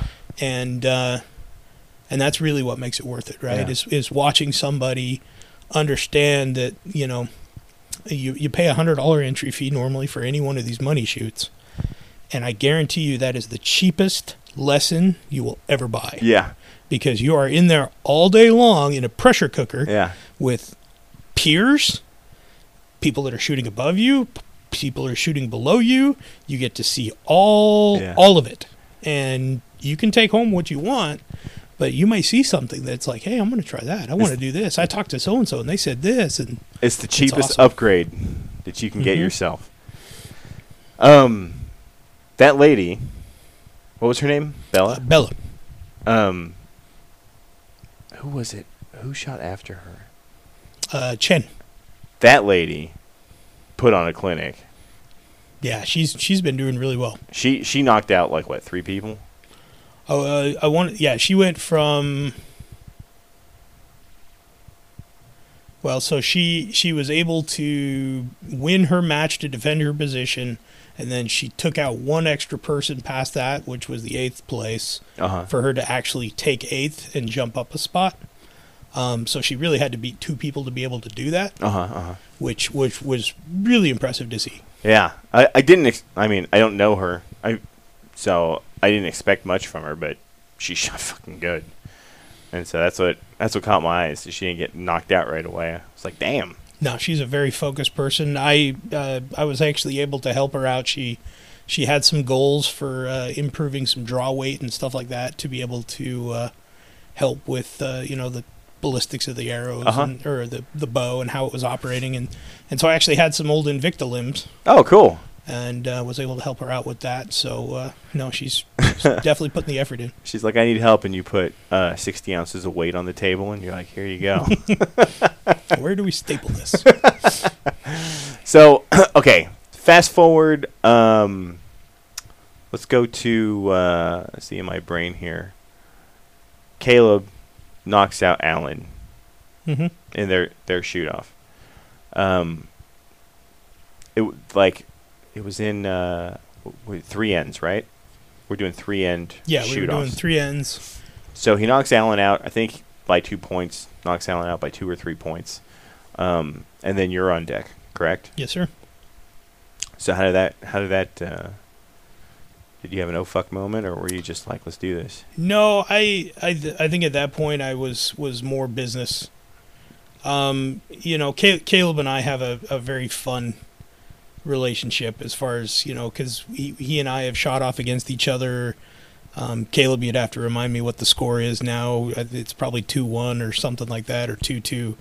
Um, but uh, yeah, he we've shot off against each other in a couple of different things. We shot off in, at the Fresno Safari, at the uh, at the Elephant. Yeah. And, oh boys, there's a story about that.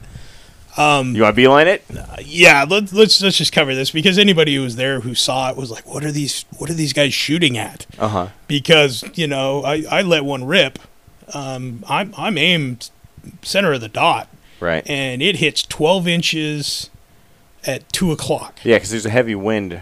Uh, you're shooting on a hill, down Mm-hmm. 101 yards 101 yards. downhill, and to be 100% honest, I did not see indications of all that much wind. hmm Now, yeah, that may be just me completely misreading it, but the the arrow did not land behind the pin, um, and I was just like, "Well, I I have thrown that one out, folks." and uh, lo and behold, he puts one uh, just a little bit farther out than mine, and I was just like, "Well, I okay, cool. You know, this this is a this is this is archery any given given Sunday, I suppose." But uh, yeah, like people, there was a couple of people who were like, "What were you guys shooting at?" like the dots over there, and I was like, "Well, thank you for rubbing that in." But uh, no, we we've had a good time about it. I like it. how you he shoots one just a little further out and you handle it very classily, dude. well, it, you know, I mean, dude, if I were in your shoes, I'd be like a, a black guy on the Maury show when they says you're not the father. I'm like, yeah. I'd be jumping around like, yeah, throwing people high fives and stuff. yeah, I'm classless loser at the, or winner at this point.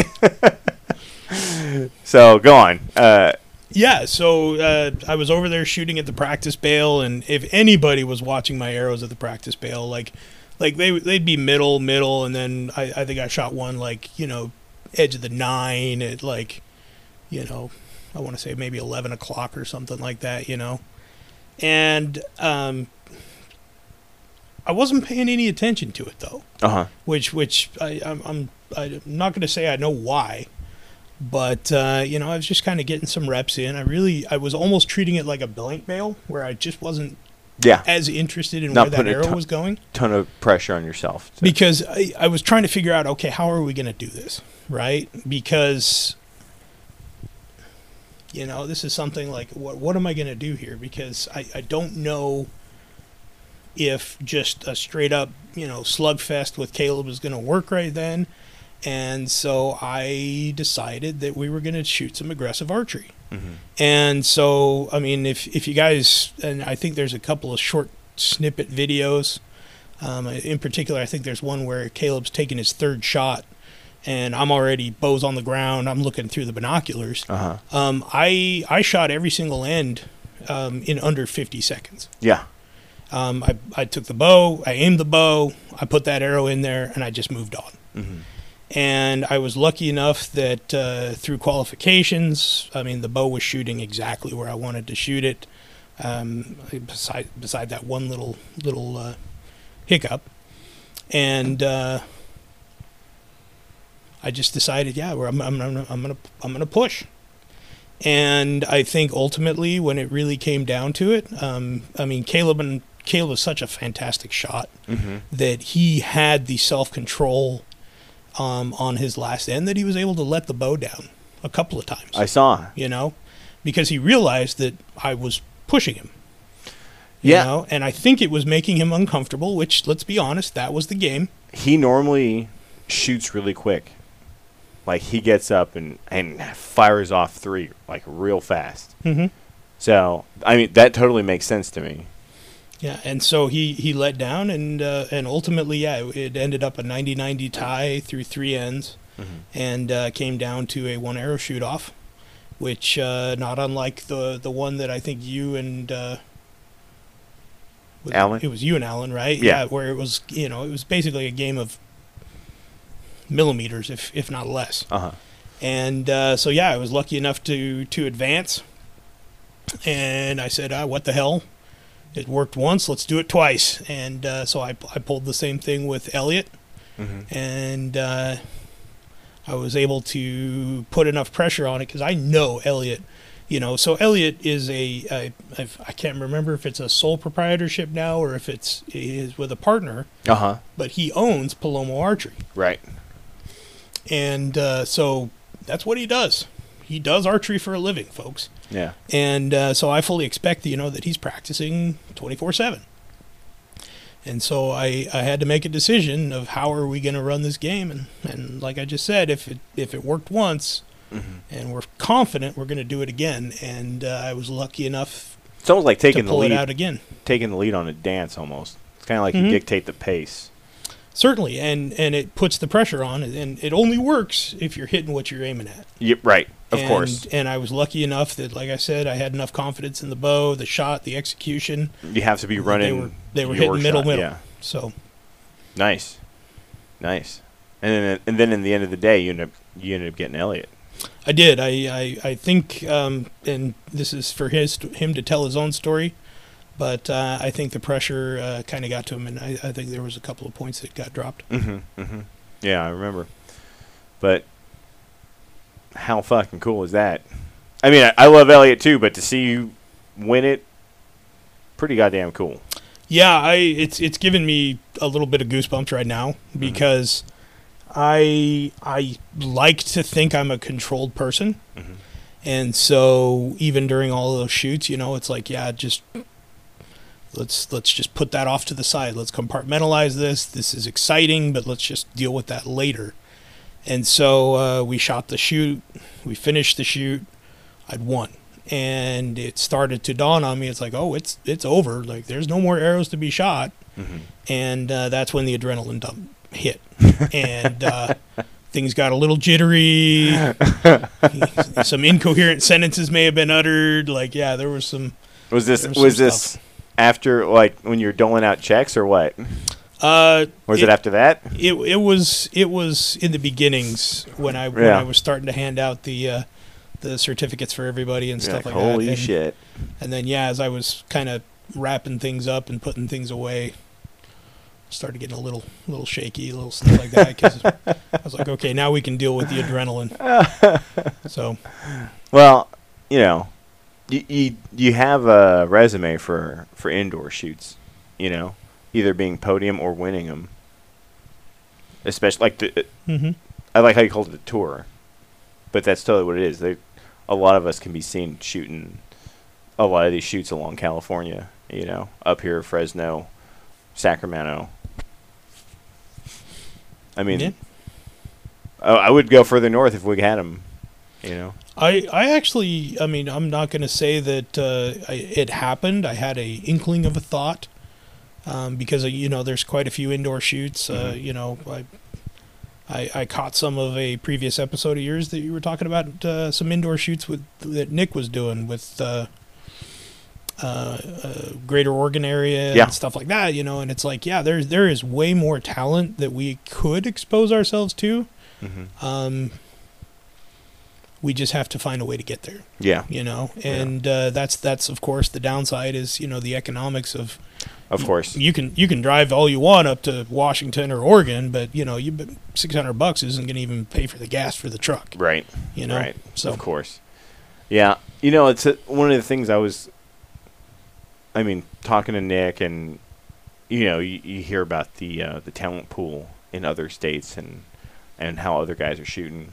Um, I was actually pretty stoked about how things are going in California. You're starting to see guys like Elliot, um, in addition to guys like Caleb and guys like Pietro, are, I mean, their practice scores are right there. hmm It's only a matter of time before their competitive scores are going to be there as well. You oh, know, absolutely I mean, Elliot's already, you know, Elliot's competitive scores are already there. I mean, guy, you know, Pietro, some of the Predators guys that are coming up, they're literally right there. You know, I, I know you shot Outlaws with Johan, and won't give you all the credit, but his game has improved a lot, right? His archery game has improved a lot. yeah we've we've pushed ourselves quite a bit So, I, I mean, it it's pretty cool, like um, to see the level of competition go up because it when we were getting into it, like in the early, like our early days. I mean, I I, I don't want to say early days because you know the the Expendables will be like, you guys don't know what the fuck the early days were. but for our early days, it was kind of like the Montana guys were like the indoor beasts, you know. yeah And- the people who had to do it Yeah, exactly. And and now it's like it, it's kind of changed. It's like the Washington guys, Oregon guys, Idaho guys. Those are the beasts. And you know, you see their talent pool. We know about Bodie, we know about Blake and and Nick, you know. And we're starting to cultivate like these guys down here now. And it's it's almost like an organic thing. You know, it just takes a Mhm. handful of talent to, to kind of push it forward. And I think, if not this year, next year we'll have guys when this tour kicks off, a lot more 300s. You know, yeah no, I I expect it absolutely. In fact, it's it's it is an expectation. It Yeah. is it is an expectation that you know as people evolve and as as competition arises and as people you know kind of hold people in esteem, you know, like hey, I, want to be like you know that guy or that Mhm. guy. Um, Dude, I bought this Kuiu jacket because Rubio had it. Where the fuck it? Well, I'll show you later. But but yeah, as as people try to emulate things, and, and I mean that's how we evolve, and, and I think what people are seeing, and and like I, like I've said, I think in this this same podcast is we you have to shoot indoors, yeah, you have to, yeah, because by the time you come out the other end of the shoot, you are going to be polished. yes, You may not be done, but you are polished, yeah, and you'll go ripping through outdoors, only to go right back into the polisher. Yeah. You know, and uh, as long as you're able to stare at yourself with an honest, you know, stare in your, stare at yourself in a mirror, if you're able to do that and give yourself an honest uh, evaluation of, of What who you, you- are and what you're doing, yeah. then and where uh, you stand, exactly. you will get better. Yeah. And uh, it will just make everybody else around you better. I used to say the same thing, dude. That fucking indoors, like, just sets you up to be a badass outdoor shooter. Mm-hmm. You know, it's so funny that standing and shooting 20 yards with a fat arrow all day can make you a badass long distance shooter as well. You know, Absolutely. uh, I love it, man. Uh, so let's see. I wanted to tell. Uh, your wife had texted. Oh, cool. She wants to know if you're if you're okay. and I'm Still not- alive, honey. I'm not kidnapping you here. Um, I wanted to get into your gear rundown. Are you you- are you good on time? Yeah, yeah, we're good. Okay. There might be a point at which I have to turn this off and switch batteries out, and we can pick it back up. I can just edit. I can edit this part of the conversation out as well. No worries. okay. So I wanted to get into your uh, your bow and your gear rundown. You're a Hoyt guy. You've been shooting a Hoyt since I've known you. There was a moment you almost shot a prime, which would have been so cool. As much as I also hate primes, it's like seeing an alternate Randall. You know what I mean? Or Bizarro Randall. Mm-hmm. You know? Yeah, I, uh, I like I said, I, I bought the carbon carbon matrix. Um, I've been through I don't know I don't know how yeah all those different target bows and I will be honest that it all started on statistics. Mhm. Okay, when you see the breakdown of who was winning what, Yes. they were all winning it with a Hoyt. Yeah. And I was like, well, okay, you know, if I'm nothing but a numbers guy, I have a 55% chance of, of actually doing something productive if I have a Hoyt in my hand. Did the podium not have the biggest run as uh, of wins? Um, I would have to look. I, I, I never actually broke it down by diff- specific models, but uh, I did look at total wins, Yeah. um, you know, between all the major manufacturers. Yeah. And, I mean, it was pretty lopsided. Yeah. Hoyt. But, uh, you know, I mean, Mathews has made big steps, um, Mhm. and it, definitely in the last couple of years. I mean, and it, it's definitely, I'm not going to say my eye, doesn't wander, Yeah. you know, because you're always interested in what's out there and what's available. Yeah. Um, but I've always had a sinking suspicion that a Hoyt is made for me Uh huh. because it, it fits my hand. Um, Even the Stratos. even even the Stratos. I mean, the the Stratos I would say has been one of my most productive bows. And yeah, like I, and that's that's the thing is like that's what I'm saying. It was made for me and no one else. like Hoyt went, "Hey Randall, here's your bow." Um, no one else is gonna like this thing. Everyone else is gonna hate this. you know, because I, I still shoot it with the HBT cam, you know, all stuff like that. I mean, if you look at most of the uh, the world archery guys that are shooting them, they're all shooting them with the SVX cam on them. Did you run into the cam issue with the Stratos where it would rub the cable? And if so, did you fix it yourself or did they fix it? So that is that is a a great question. Um and I'm going to it's going to take me a while to answer that. And the reason being is because it also what I also love about Hoyt is the community. Mm-hmm. Okay. hmm So yes, I I had the same issue that was identified. You know, basically I was shooting the bow and I was getting some some uh, uh, uh, serving wear, Yeah. and uh, ultimately, yeah, it broke broke through, broke the serving. Um, thankfully, I'm able to do those kind of repairs and fix things like that myself. Right. For anyone out there that's wondering, Randall builds strings. Is a badass string builder. And and so yeah, I was able to make the repairs and, and keep things going. But of course, yeah, I was concerned just like everybody else was, right? Like, Uh-huh. oh my gosh, what's going on here? Because you know the uh, the Stratos was uh, was Hoyt's not first because there are previous examples from years ago, but uh, it's their most most recent advancement with uh, like a binary cam system. Binary cam, yeah. Yeah. And so I had to try it Uh-huh. you know and uh, so i was like okay we're not just because i'm seeing this wear i got to figure this out and so i started reaching out to everybody that i could communicate with that was you know there's there's the hoyt rep our, our local hoyt rep fantastic resource for things Yeah. George. um, you know if you send him an email he'll he'll try to get back to you if he's able to He's a cool guy. um, but he, yeah, he was completely helpful because I was I was rather concerned, and uh, and so he's like, well, I need information.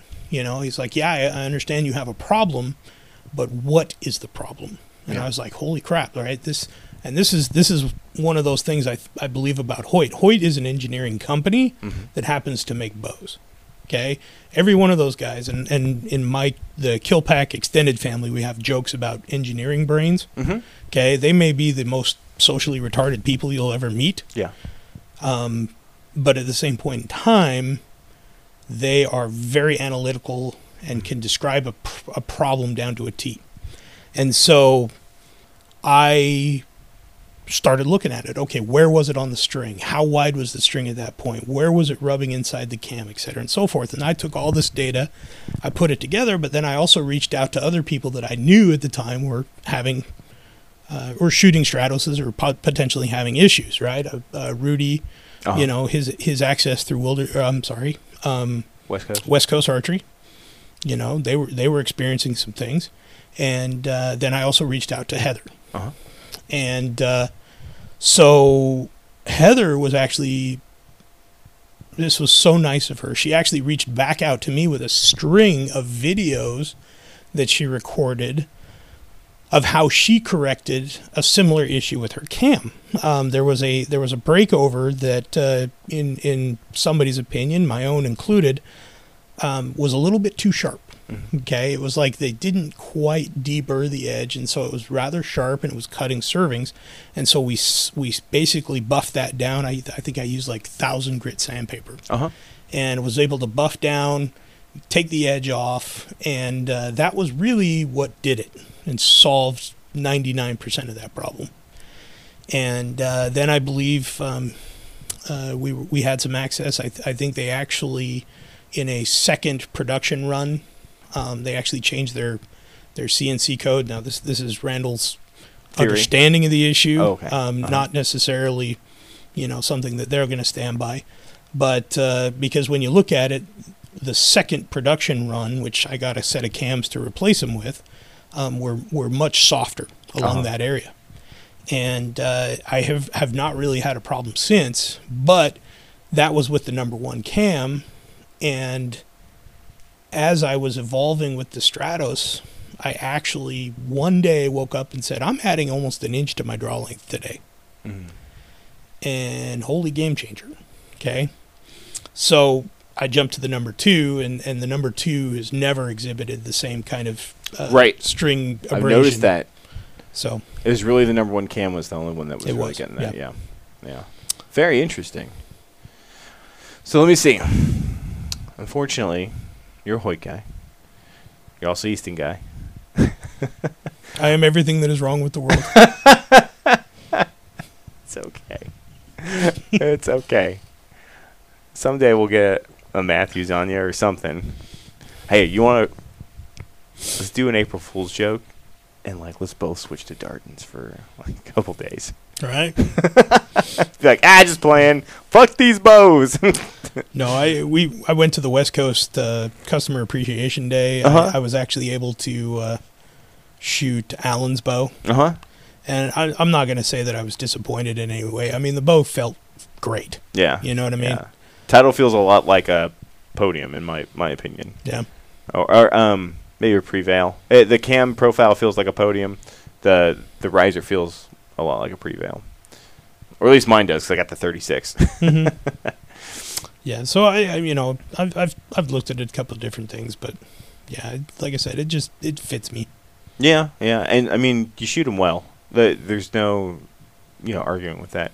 Um, what is your arrow build for indoors? Um, you know, I used to be the 300 grain tip Yes. guy, you know, and I I used to shoot uh, carbon shafts of whatever manufacturer they were. Uh huh. Um, obviously, I'm I'm a really big fan of aluminum. Aluminum, Did- you're only going to get them from Easton anyway. Did you shoot super drives last year? I did. I shoot shot Superdrive 27s last year. And this year you're shooting the uh, 2712. Yeah, I went I went back to my uh, my. They're actually. I want to say that it's the second half of a dozen that I bought seven years ago. so yeah, they're they're not the cool anodized black ones. They're just Yeah. completely. They're not the special edition ones either. But I like Um, those. The gold one, the gold right. ends. yeah, those are sick too. But uh, no, I had I had six left over from there, so I, I cut them down almost identical to what my carbon uh, super drives were, and I, I I forget exactly what the measurement was off the back of my. What did what um did you determine the length to be? Like or like what was the thing that drove you to cut it to that length? I've I've tried super long arrows, Mhm. um, and I don't like the whole leverage over the blade. Okay. um, you know any any vigorous movements with your hand or or something like that you know the inertia of the of the arrow um, you're you're gonna actually compress the blade Mhm. um, because I also set up my Hamskea because I shoot a Hamskea rest Mhm. I shoot up my Hamskea a very specific way um, you can actually overcome the the spring tension that's holding the blade up if you If you do a fat you- bobble. yeah, if you really aggressively, you know, try to, you know, massage the arrow up into the spot or something like that. Uh-huh. And uh, so I really didn't like the ability that I had to, to cause that, you know, wide difference in, in impact versus where I thought it was going to go. And so I, I cut them down usually about an inch, give or take, right in front of the uh, the blade. Uh-huh. Uh-huh. And then, uh, yeah, I, I, I've become a big fan of wraps. Uh-huh. It's always a pain in the butt to get uh, vanes to stick to an aluminum arrow usually Right. anyway. This And way you so- don't have to you don't have to scour them or or do any weird prep stuff to the surface. Nope, you just uh, yeah, pick a color, wrap it. Um, I'm I happen to be using Flex Flex Flex Fletch. I believe they're 360s. Yeah. I have some And, I uh, have some over there on my gold tips as well. I'm also a fan of those. Yeah, I and and I do a crap. I want to say like a five degree Hard helical. hard helical. Um, and uh, Are you going left helical on yours? I want to say to the right. Yeah, right helical. I remember looking at it Mhm. thinking like, is this the way your arrows spin? And you're like, I don't think it matters. Yeah, we we had that conversation, you know, Mhm. about throwing arrows out there, and I, I honestly have the opinion that by the time you have drawn that arrow back and you are about to send it on its merry way, you know, there is a resistance because the the arrow cannot rotate while it's still on the string, Right. right? So it's being held in a stationary uh, position, and it will only start to rotate once it's Off. off the string. Yeah. And so you've already preloaded the vanes because they're now moving at the speed of the bowstring, right? You've Yeah. preloaded those vanes with air resistance, okay?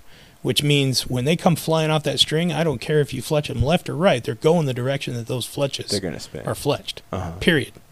You know, and with the perfection that an Easton aluminum arrow is, I mean, they're outrageously straight Mhm. um, I don't, I don't, I don't see any difference. Left Never have right. seen any difference, and so it's like, yeah, just lick it, stick it, and go. What point weight are you running on your 2712s? Um, I actually have gone down to 225 grains. 225, yeah. Yep, I was at. Uh, these original arrows were set up at 300, and then uh, I took them all the way to 250. And then uh, I was noticing that I was getting some some right impacts that I really, really wasn't expecting. Mhm. couldn't hadn't quite figured it out yet And so, in an attempt to manipulate the impact of the arrow by by massaging the spine, and let's face it, with a 2712 arrow, I don't care what manufacturer, there's really not a lot you can do with spine, Right. especially if you're not, you know, 34 inches of draw or whatever it is. Um, but uh, by putting 225 grains in there, um, You could change your impact point. yeah, I have I have seen a lot less Yeah. errors to the right. See, I also I don't think the spine changes, but the arrow reacts like the spine is changed. So, I mean, fuck, maybe it is. More of a dynamic spine versus static spine measurement Yeah, type could- thing. How it reacts. It definitely could be. You know, on uh, Archer's Advantage, it says if you move your arrow rest overdraw forward or back, it changes the spine rating of your arrow. hmm And it for sure is not changing the, the spine of your arrow, it's changing the way it's reacting. Certainly. So, dude, that's interesting. Broadwire shoots 225s. hmm Or at least he did back when I was trying to copy his arrow build. I yeah they they they've worked really well. This is this has been a pretty successful year. I mean, ever since you started that uh, unfiltered practice forum and stuff like that, I've just You're doing really good on yeah it, Yeah, I man. shoot games. I'll I'll post them. I don't you know I. I'll post good ones. I'll post bad ones. Yeah. You know, I- things I mean, haven't seen very. I have my ones. own thing that I do because my mental game is inherently weaker than most. Like, I'll be the first to admit my my mental game is is not strong. Uh, Rubio's got a joke that he lives in my head rent free, right? like, he'll. It doesn't take much for him to Mhm. say something and then just watch me start, like, you know, I just Mhm. overthink shit way too fucking much. And it's, you know, part of it is because I know, like I told you, it's like I had that, that, like you were like a focus. I want to beat Randall, right? Mhm. I know that's the incorrect way to go about it. I, I know it, and, and it's, it's, that is one of the indicators of a weak mental game, I think. Or that kind of, that kind of thinking. I have to beat this guy, or I, I can't lose to Caleb. You know what I mean? Or that kind of shit is is indicators of weak mental game, especially in the sport of you versus you, right? And so that's why I I take all these precautions to not like fuck with my own mental game because it's so goddamn fragile. so if you can post them, by all means, fucking post them because that's what the group is there for. I'm trying to create this thing for guys to be like, hey, look what I'm doing, and that just doing that, getting to getting to show what you did, is um, kind of motivation to go out and practice more. You know, motivation to get up and go do more. Yeah, certainly. I mean, I, I've taken it as such, and I also try to share a story. Yeah. A lot of my posts on there have been a little bit longer, Uh huh. um, just because I'll be like, okay, this is why I'm doing this. This is what was this. Th- Mm-hmm. Yeah. Why did that happen? You know? Yeah, you do like some problem solving sometimes on Mhm. your posts. Yeah. Yeah, and so it's like things I've learned, and maybe somebody can learn from it. Yeah. So Yeah, that's cool too. I I do like that about it. You know, I I did want to use this as like a resource for people helping each other as well. You know, granted, I haven't helped anybody. well, you can't help us all, but uh, you know, we're, at some point we're going to help each other. So so let me ask Randall. After you, oh, well, for indoor, did you paper tune your bow? Like, what was your tuning process as far as? I know it's not the end all be all for you. You Mhm. know. But did you start with a paper tune? Did you start with a bare shaft? What? yeah, I I don't touch bare shafts.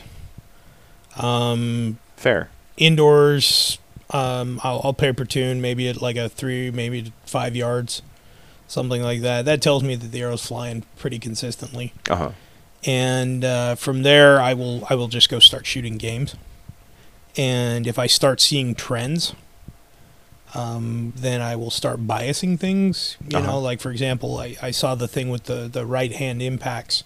A lot of things were you know half shaft ten at three o'clock, Mhm. or you know, God forbid, a little bit farther out than that. And uh, I was like, okay, well, let's take an honest moment. Okay, was that you? Did you bobble out the side like that? Right. Did it break there? And Yeah. uh, what I, what I started noticing, and uh, is by being able to dissect a shot like that, you know, and and start looking at it and replaying it in your mind. Um, I did start noticing things that I was doing. Mhm. Um, so I was able to correct those to the point where, yeah, now I, I haven't put a whole lot of tune into it other than the absolute basic stuff. Yeah. What about you know earlier you said you the tuning you do you just for feel. Are you doing stuff like I, I mean does that mean you group tune your arrow rest or is this like you move your D loop up and down, peep height up and down? What are you doing for feel? Is this bar angle related? Uh, so I still tie my D loop the same way we all learned when Dave Cousins came and did his seminar. Uh huh. Um, Clove, I, half hitch, clove hitch. yeah, I, I use the same knot he does because Yeah. why why the heck not, right? But um, I also move it to a fixed point from the Berger holes, hmm um, and so I will line it up. I also set my bows up from that seminar the same way. Oh, absolutely! It gives you a repeatable measurement Yeah. that is on a fixed point of your bow that cannot move. Yeah. I mean, it was it was an epiphany when I heard it. Yeah. And I said, okay. And so, yeah, I go to quarter inch above flat level.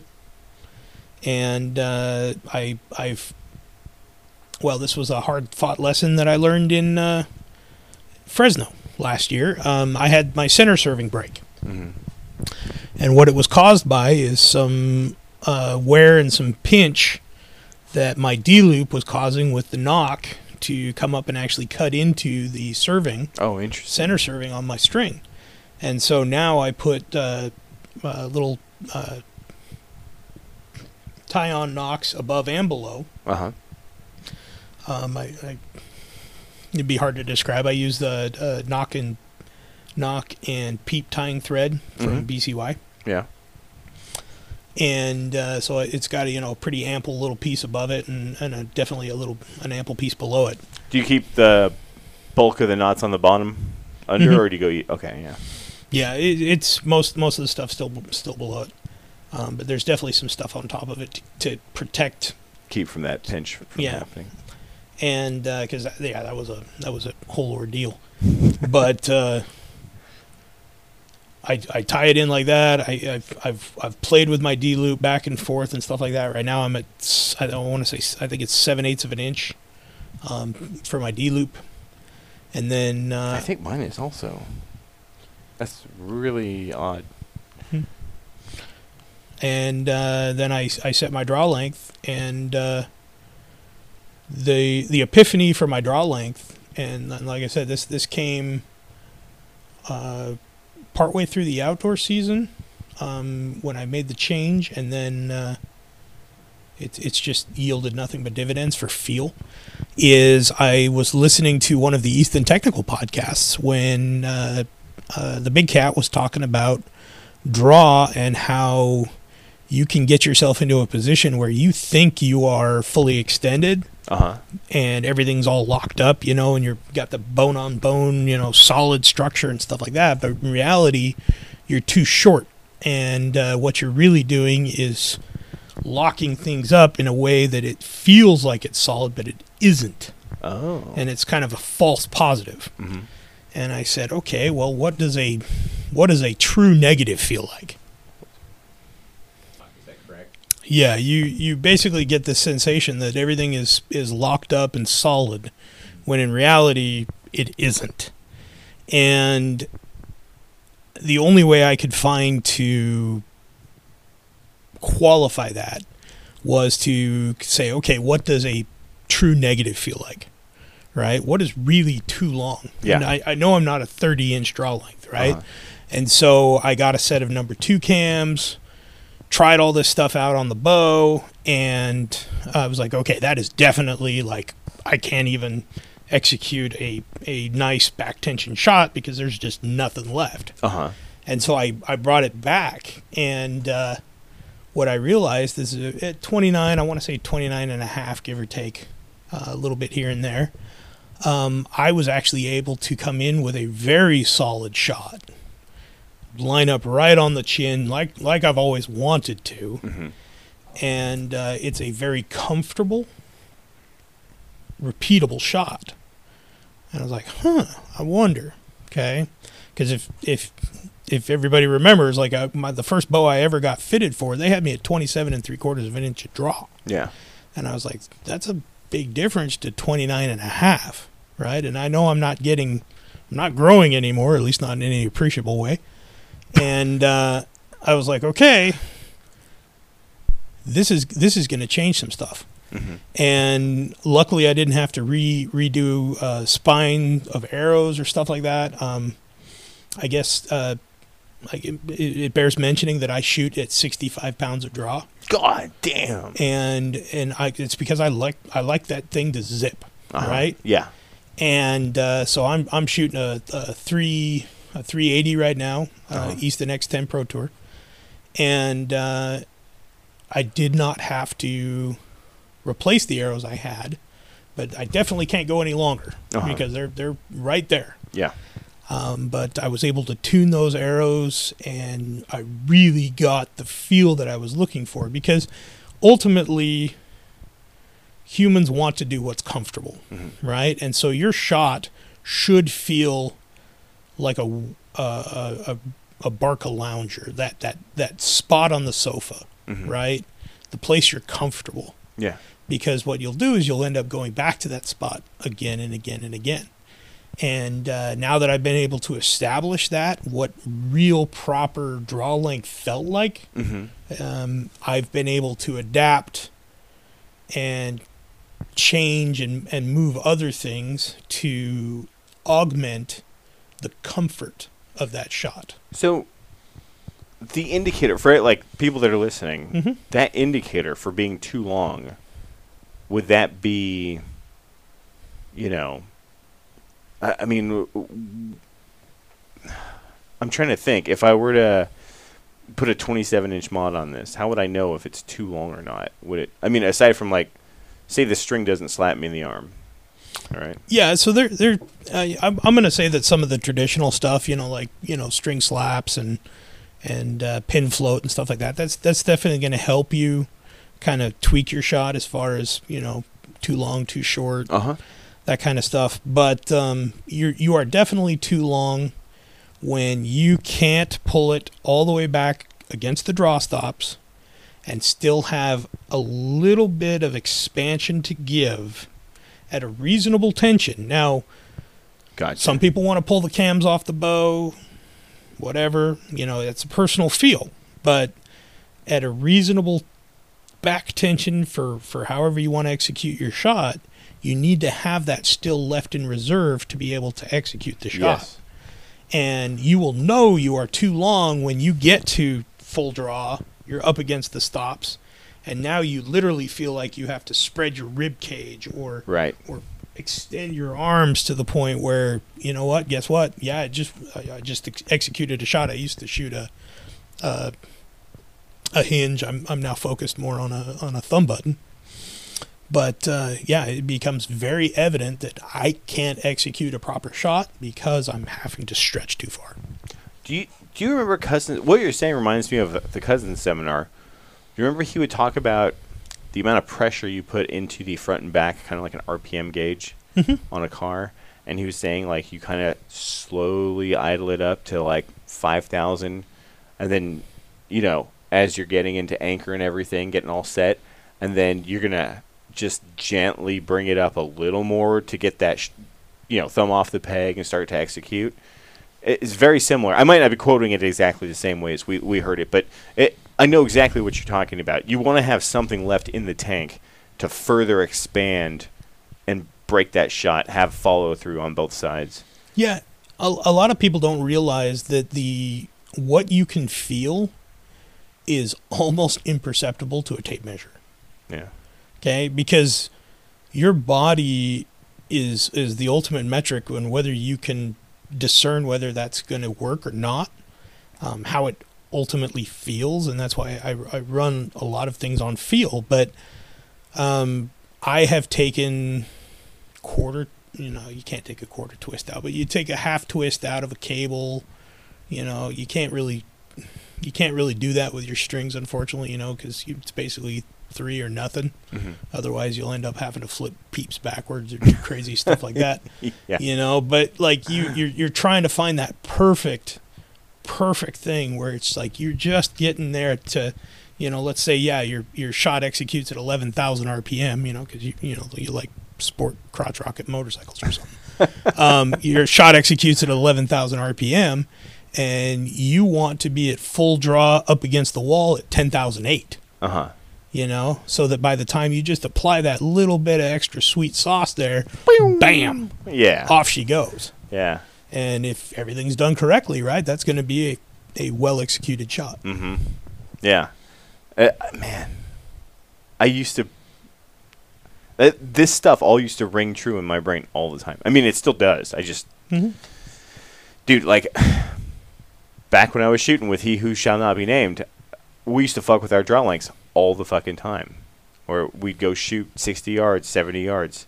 How did it feel? Uh, I think I need a little bit longer. Uh, I think I need a little bit shorter because I'm not, I'm not breaking the same way, you know. Mm-hmm. So we go in there, put twist in and out. For this bow and the last two bows that I've shot, I didn't touch draw length at all. And I just assumed I'm 26.5. I'll I'll suss everything out with bars, you know. Yeah, Eh, you know, Yeah. a lot of high level shooters have all fucked with their draw length one way or another via cable, string, what have you. You know, I I I, do think that is something that is at least I've overlooked. I mean, I don't know if and and just as of recently, um, but that's very interesting that I you got the most out of like your feel tuning Mm-hmm. with draw length. And, and this combination of module, you said string and cable. Yes. Yeah. Yeah. It, it, was a wholesale swap out. I mean, obviously going to the to the number two cam Oh yeah. for the HPT, it was a whole new set of strings and and everything like that. Um, but yeah, I mean, it was it was an absolute eye opening experience. Yeah. How about okay? So going back to feel, like stuff like back bar angle. I know you said you when you add weight, you're generally doing one and one Mm-hmm. front and back. Um, your back bar angle is that something you mess around with, or you pretty much set it and leave it? I set it and leave it. Um, so I this this last redding, um, I'm gonna I'm gonna create a, a tangent here for a second. Sweet. Um, this last redding, I had the opportunity to shoot on target 50, um, which was the Hoyt target. Mm-hmm. Um, I thank Heather uh, Tucker for that. Uh huh. Um, and uh, we got to shoot with Chuck Cooley, um, a couple other, you know, very good shooters, um, some some international people that I'm so sorry I forget your names. PJ except, Deloche. Except for PJ Oh, Deloche gosh. um, because we got to watch PJ work with this very interesting uh, stabilizer bar mounts. Mhm. Um, and I, I was very intrigued by this thing because basically he, he had every opportunity and, and he would take it on every single off camber or uh, you know vertical or uh, up and down shot to grab his sidebar and just move it to wherever he wanted, whenever he wanted, however uh-huh. and I was like, "This is interesting." And uh, so it was after our day, our day two. We were all back under the tents, and uh, I got the opportunity because PJ was there with the uh, Hoyt booth, and I said, um, I, "We we need to talk. I, you need to tell me what's going on with this uh, this bar mount that you have, and uh, do you mind if we have uh, you know a conversation about it tomorrow while we're out on the on the trail?" And he's like, "Why wait?" I was like, "I love it. Okay." So tell me everything about it. Tell me what it is, why it's made, how it was. What is this thing? And uh, what it is is so PJ works with uh, Arc Systems. Mm-hmm. Um, I, I believe I, I may be misquoting, but I believe he is a uh, owner there. Um, he's he's recently retired from the uh, French military. I think it was with the Navy at the time, and uh, he was brought on to basically help develop product. And uh, this whole thing, it's called the uh, the O block, um, is a orbital valve. Well, that's not the right term, but it, it is basically a ball ball and socket um, joint okay. for the front stabilizer and the back stabilizer. And you can mount it as a single unit if you're using the front stabilizer mount um, for your front and back bars, or you can separate the two and use one on the front and the the rear, but they both have a ball and socket joint. And Is this like the um, like the bow vice, like the um? oh, absolutely, Abs- Uh, okay. absolutely, much much in the same way uh, Butch designed his his bow vise. Uh huh. Um, it allows for freedom, Uh-huh. uh, an outrageous amount of freedom of movement. And uh, so what you do is you set your tension. Um, the tension, of course, is based off of how much weight you happen to be running. Um, I do happen to know that I am exceeding manufacturer recommendations. Um, has not failed yet, which I'm just going to say probably speaks volumes to their manufacturing. But uh, I I saw this thing as, as a as a potential game changer because in in getting the explanation from him, the simplest way he could sum it up. Um, of course, he speaks some English, and, and I speaks no French. and uh, he he basically says, "I don't have time to practice the way I want to practice. I had to make my archery easier, and that's why I invented this thing. And uh, it allows you, if you're going to be doing a significant downhill shot, um, the shot that it comes to mind, at least here in the Bay Area, is the rock shot at, at uh, Redwood oh, Bowman. Bowman. Yeah, yeah. Um, you can take that thing and you can just flat out, you could push it so far forward that it actually matches your front stabilizer. Oh, Okay. And uh, I was like, okay. And now your bow is going to want to hold downhill. yeah. Same can be done up uphill. Um, the only downside I've I've run into is if you run off your front stabilizer mount, there's only so far up you can go before it hits your arm, and now you're violating one of like the seven rules of freestyle, right? Right, right, right. Can't can't touch yourself. So, um, Go on. and so uh, yeah, like that. That's the only downside there for for an uh, an uphill shot is that if you're able to or you're using it on the back, you you have a lot more freedom to push the stabilizer weight above the rear mount, which actually then now makes the bow want to cant back and now holds rock steady mm-hmm. uphill. For uphill shot, yeah. And so, yeah, like he he spent an hour, hour and a half explaining this to me. Um, he told me every everything it's made of, all this different stuff. He actually showed me his stabilizer systems, which is uh, actually very simple, similar to well, similar in concept to what Mathews has done with their their new what do they call those things? The uh, center lock or Oh, bridge lock. bridge lock Yeah. um, stabilizer system in the fact that you can adjust your stabilizer lengths Mhm.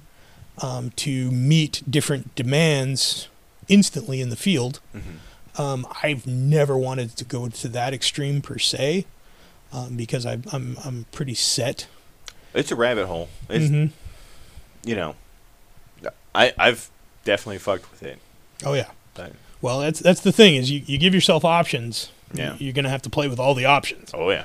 and uh, but yeah, like he he explained all this this to me about this this mount and stuff like that, and I said, okay, how do I get these things? And so I, he he gave me some contact information, and I bought twelve units. Oh sweet. Okay, so I bought two left-handed units, ten right-handed units.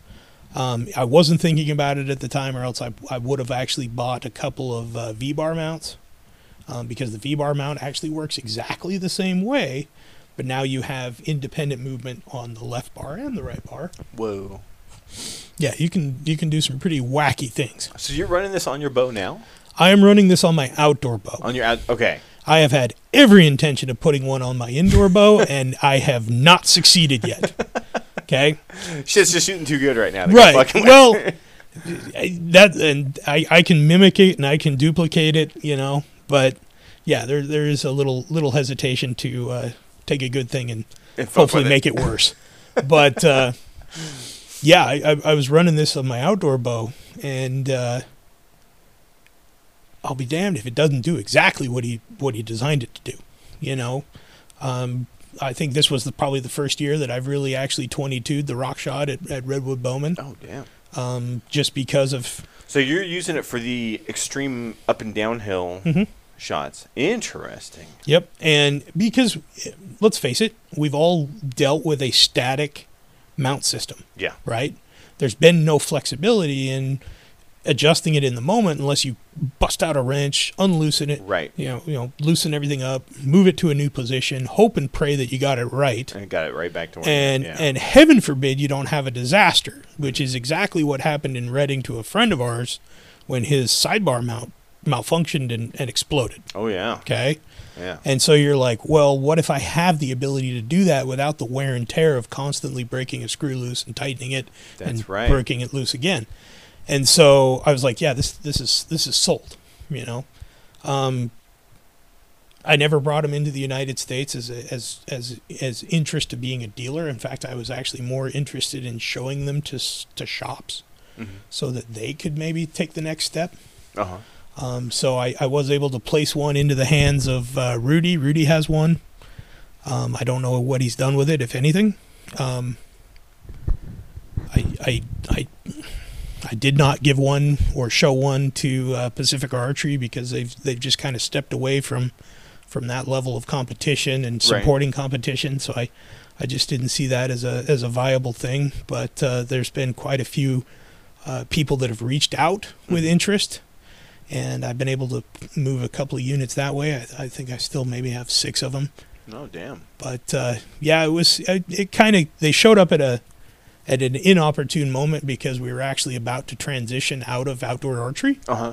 and so trying to sell somebody on something that's 99% outdoor oriented, Right. Right. you know, indoors is is kind of moot. Yeah. But uh, I do see some utility for indoors too. Yeah. Totally. because let's say you're you've got something that's you know well let's let's face it you're in the throes of competition the only thing that matters is getting that stick in the middle of that dot yeah. right and you'll do anything you can do to do that well if there's a if there's a a, a wicked right hand something or other going on you can just grab that bar throw it 90 degrees out to the left Mm-hmm. and give yourself every chance in in the world to level to, out. to Yeah. shoot it to the left you know Yeah. so, you know, sometimes it's a Hail Mary, but it gives you the option to do that. What word?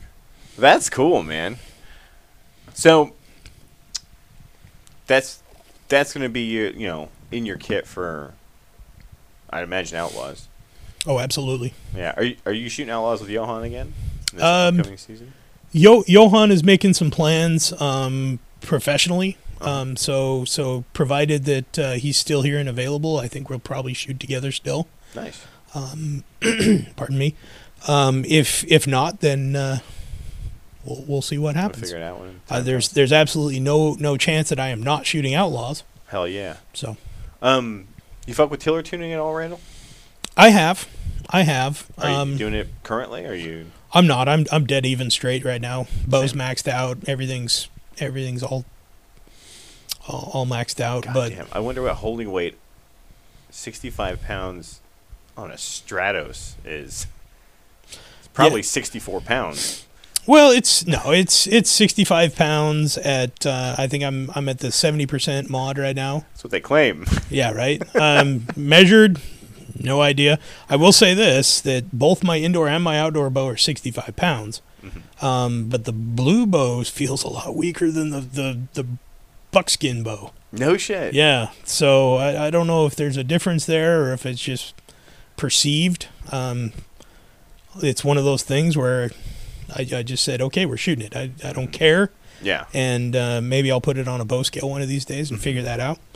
But uh, no, it just it holds. It, it tugs on me enough that uh, it just makes it a comfortable, holdable shot. Have you checked your draw length on a draw board?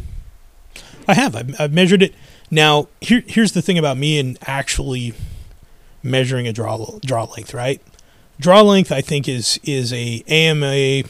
I'm sorry, is it is AMO. it AM, AMO measurable thing, and there's there's a, a formula for doing it. And I, what I don't like is every time I measure it, it never matches up with anything. Mm-hmm. Right, any bow I've ever measured, they, Doesn't they match never up match a- up. Yeah, with a module. And so I think it's it's kind of stupid for everybody to be like, well, yeah, you know, it's this, that, and the other plus an inch and three quarters.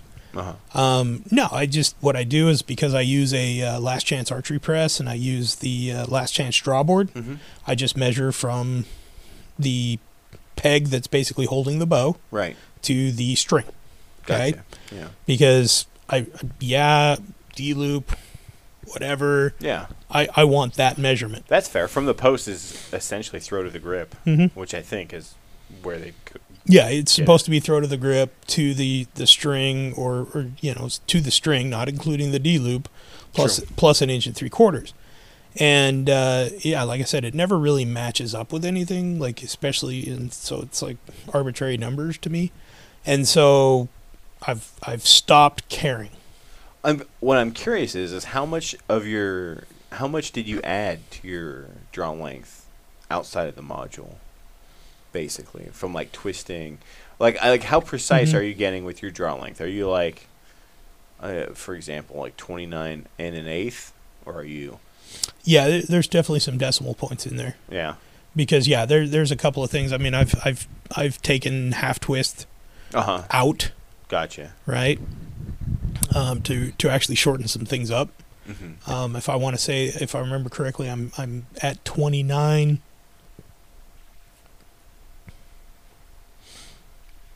It's it's somewhere between 29 and a half, and then the next quarter, plus or minus Okay. twists and stuff like that. Okay.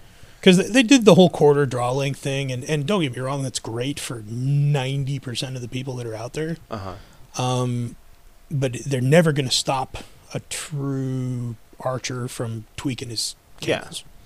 So I take it, are you running uh, the zero grip on your bow? I'm running the eight, The eight. So that's the high angle. high angle.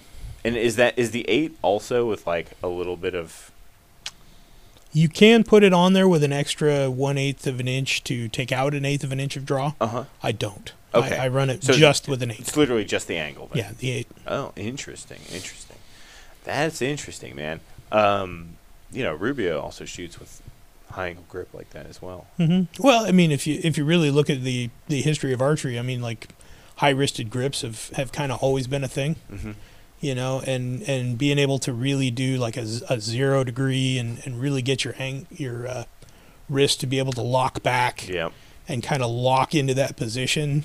Um, Get your forearm muscle out of the way. yeah, like I mean, yeah, that would be ideal. Yeah. Um, but I'm not going to say a that it's comfortable. Which, if I'm forcing things to be in a certain way, Mm-hmm.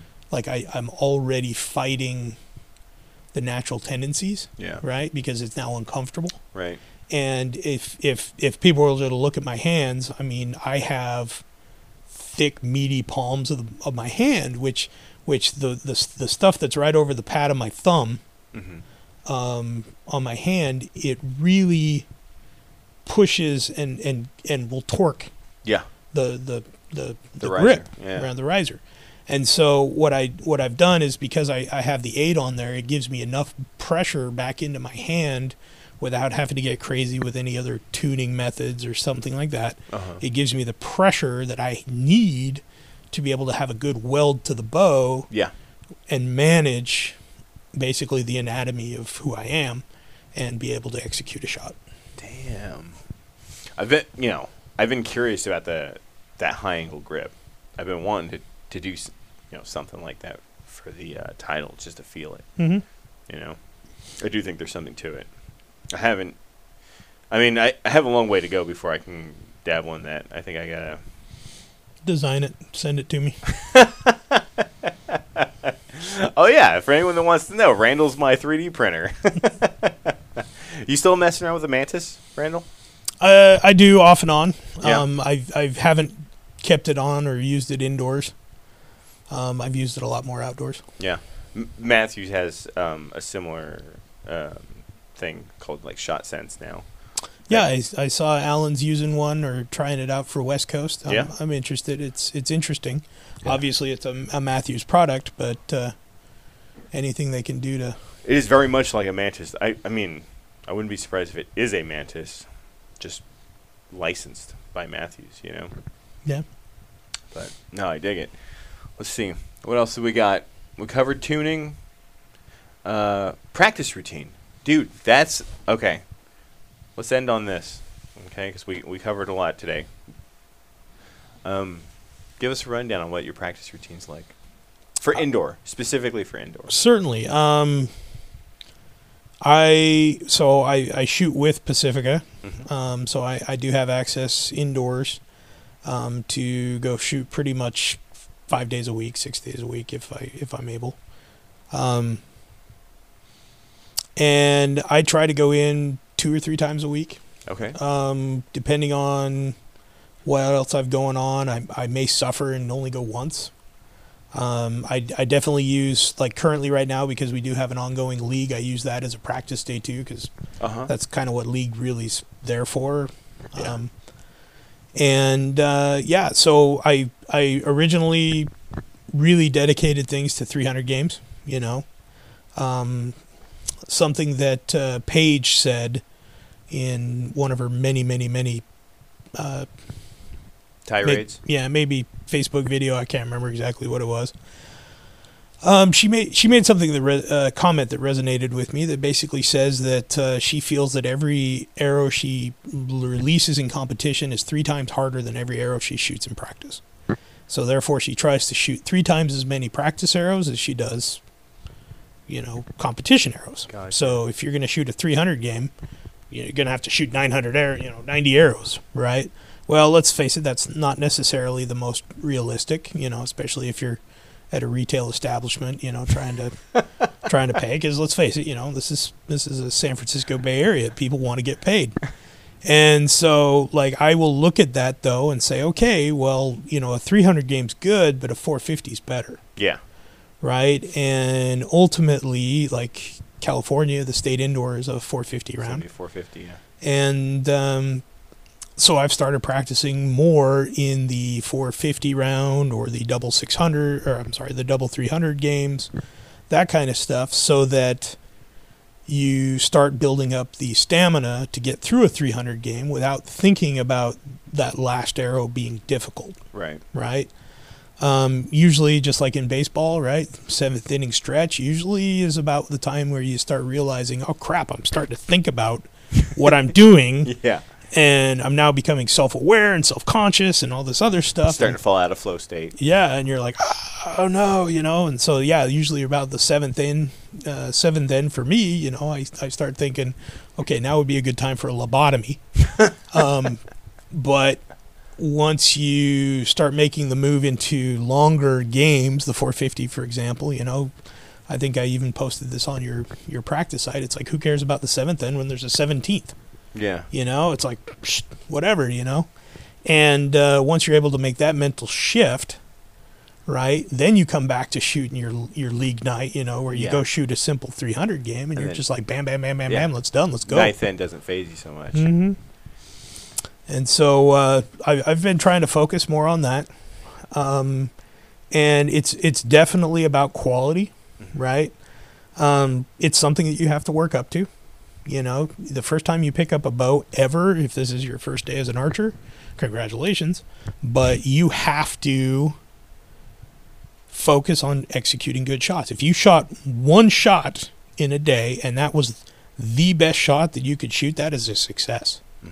because you can get to the sh- the the shop or the the range tomorrow and shoot two and then three and then four and then 50 and then 100 and then whatever right Yeah. and next thing you know, if every shot that you execute is a good, if not perfect shot, let's face it, you're unbeatable, Yeah. right?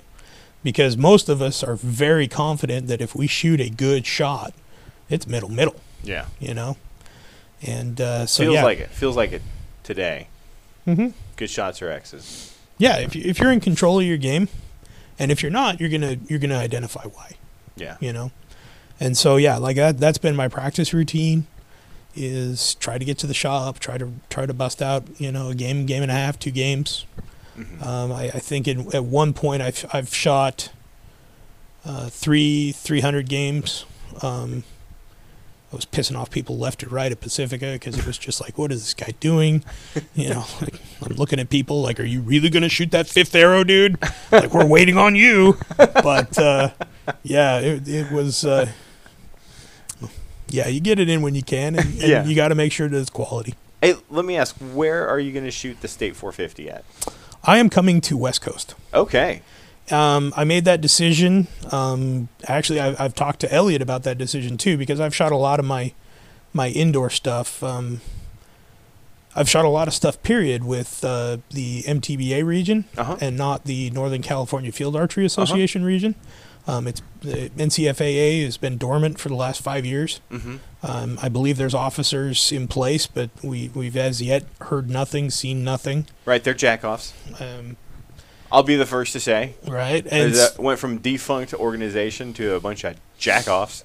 so um, we, being Olin and I, we were looking for a region that was thriving, Yeah. um, competitive, MTBA is a good one. and the MTBA was was more than we could hope for. yeah. And so I've shot a lot of indoor events through there with uh, Palomos archery and stuff like that. And What's the lady that uh, she doesn't run it? She's one of the directors for it. uh, Karen, Karen Keating. Is, Yeah. is that who is that who we're talking? About? She was actually a, a, a CBH Yeah. officer. Um, That's she's right. actually moved though. Um, there's someone else. I can't remember her name. She used to have a husband that was very prominent in the archery uh, community as well. Damn. Uh, well, I, I'm gonna derail us here. Yeah, no, wor- no worries. Um, I yeah, dig the M- M- MTBA though. Yeah, the MTBA. I mean, also has the Eagletons. Yeah. You know, so I mean, it's like they they've got some archery royalty, Yeah. um, regardless of of where really what you're looking at. But anyway, so um, it came became very obvious to me that in the state of California, with very limited exception, because there is Peter Peter. Um, I cannot pronounce your last name, Peter. I'm sorry. Um, who's kind of shoots in the Central Coast? He was up there at uh, Stamens? Yes, yes. Like that. That guy's a force to be reckoned with indoors too. Yeah. Beat my ass in Fresno. Yeah, and uh, I mean Alejandro down south. Like there, there's definitely a, the opportunity that the uh, indoor state champion for 2024, because that's technically the next one that's up, um, could be outside of the two shops I'm going to mention. But my my my goal, goal's the wrong word. My bet is that it's either going to come from West Coast or it's going to come from Palomos. And so I was going to shoot one or the other, and I Palomos wasn't even on the flyer. And uh, realizing that, I made the decision to go shoot at West Coast. So, cool, man. Well, um, shit, I guess I'll go do it at West Coast. well, I will say this: um, Palomos actually was a- added late Mm-hmm. um, because they, they realized that they were never even asked, and so they they've kind of been added as a as a last chance there. We're sorry. Mhm.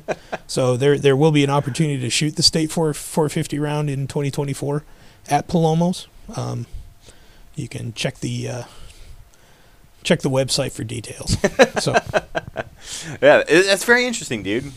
When you went MTB, I, you know, we were both NCFAA guys for a long time. oh yeah, it was it was a lot of fun when everybody wanted to compete in it and and it was active. I mean, Bill Potts, uh, bless his soul. I mean, he he had just reached the end of his his interest. You know, I mean, Yeah. he tried to tried so hard to keep it going for so long. Yeah, Bill was a good guy. Mm-hmm. I liked. I always liked Bill Potts. You know, So. Yeah, we can still see him. I, I think he's still out there at uh, Diablo Bowmen. that's right. That's right. Bill shoots at Diablo.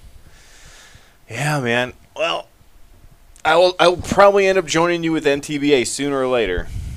But We we welcome all competitors. Awesome. Um, I will say this, and this is more of a shout out to them than anything. They listen with feedback, um, especially KMA, yeah, which is the club that we actually became a member of, um, just so that we would have access to the NBA, MTBA. uh-huh. Kings Mountain Archers. Correct. And uh, they they are they were welcoming because I showed up, you know, kind of with that stigma that people are like, "Oh my gosh, what is this?" Uh, he, he registers as professional archer. Like, what the hell is what, what's he doing? And uh, they they have tried to find ways to make my life miserable, and it's been enjoyable.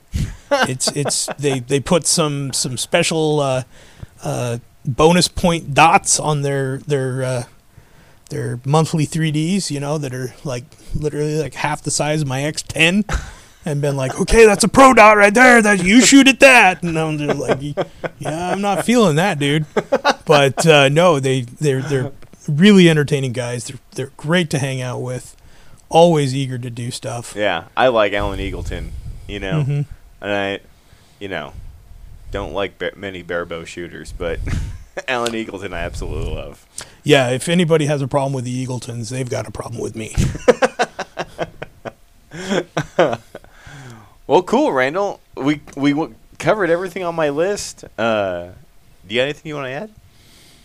Uh, no, I think we pretty much covered it. Yeah, man. Thank you for coming on. Thank you for being a guest.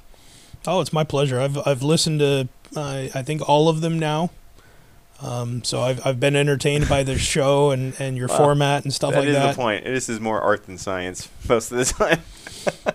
Well, it's it's a flowing format, which is great. So Uh, yeah, thank you, thank you. Uh, yeah, dude, I I should have had you on a long time ago, but well, we're here now. yeah, better now than never. So, thank you for coming on, dude. Thanks for everything you do. It's been a pleasure competing against you all these years, and uh, I mean, we're gonna lock horns again in about three weeks. Yeah, the double back to back Fresno experience. Oh, I love it. This is like, I, I say this every couple of weeks in the wintertime. I'm like, this is my favorite week. And I'm like, oh, no, wait, this is my favorite week. And then as soon as I can't, you know, as soon as my balls recharge after Fresno, it's going to be, oh, Todd Hawkins shoot. hmm Fucking A. You know what I mean? It's just a treat. Every every one of these is a treat. The Bay Area Open was so much fucking fun. You know? I'm glad to hear that. Uh, I I get an absolute kick about hosting and and helping to promote archery events Mm-hmm. because it helps me to watch people have fun. Yeah. You know, especially doing the things that I love to do. Yeah. So yeah. yeah. I, man, I have ideas for a tournament. Like I, I had one where it was like a twelve hundred round, Mhm. something like that. But everyone was like, "No, I don't want to do that." Then I had the idea of doing something called like the high rollers, where you gotta smoke a joint, bef- like every th- two or three ends. But of course, no fucking range will has insurance that will cover that. yeah, unfortunately. and then uh, what was that? I had another idea where it was like X is minus one, right? So, Oh. so you can shoot tens, and then X is minus one. I was like, that that could be fun. Yeah, well, I've joked about this many times, and people have heard me. Um, that's the guy I'm afraid of. Is the guy who shoots a perfect 300 with zero X's, because he did that shit on purpose. Dude, he either did that shit on purpose or the guy had the worst day of his life. Either either way, I'm going to be afraid of him because his off day is better than most people's on day. well, cool, man. Well, hey, uh, thanks, Randall. You know, I, I appreciate it, dude. This has been a this has been a fun one. I'm good. Cool, man. Cool. All right, well, we'll see you in uh, Fresno, buddy. All right, we'll be there. All right, later, pal. Bye. All right, guys, I want to share one of my favorite products with you guys. It is the Baker Archery Products Pro Shop Vice. Uh, my buddy Butch out in Idaho makes a sick bow vise. Uh, and you guys are probably wondering, well, why do I need a bow vise? It makes working on your bow super easy. It's one of those must have things like a bow press. Um, the shop vise, you mount it somewhere on your table, you know, with it you can manipulate your bow any which way and lock it into a stationary position. You can level your sight axes, you can set up arrow rests, install D loops, nock, nock sets, shit like that becomes real easy. Stuff you can do really fast on the fly. Um, and, you know, you probably do it better quality than doing it just sitting on your couch in front of the TV. I'm not the only guy that likes these products. You guys might have heard of Kyle Douglas, and he uses these.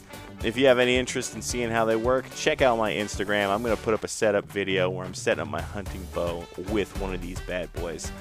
They are sold at bakerarcheryproducts.com for the low price of $240. Through PayPal, you could be paying really low payments, like $22 a month. These things are legit, well worth the money. When you break it down into payments, shit, it, it's cheaper than hell. Check them out, bakerarcheryproducts.com. Tell my buddy Butch I directed you that way so he knows it is worth sponsoring this podcast, okay? All right. Finally, the show is brought to you by my friends Darren and Bet out in Napa, California. They are the owners and operators of DB Custom Coatings, the Cerakoaters out of Napa.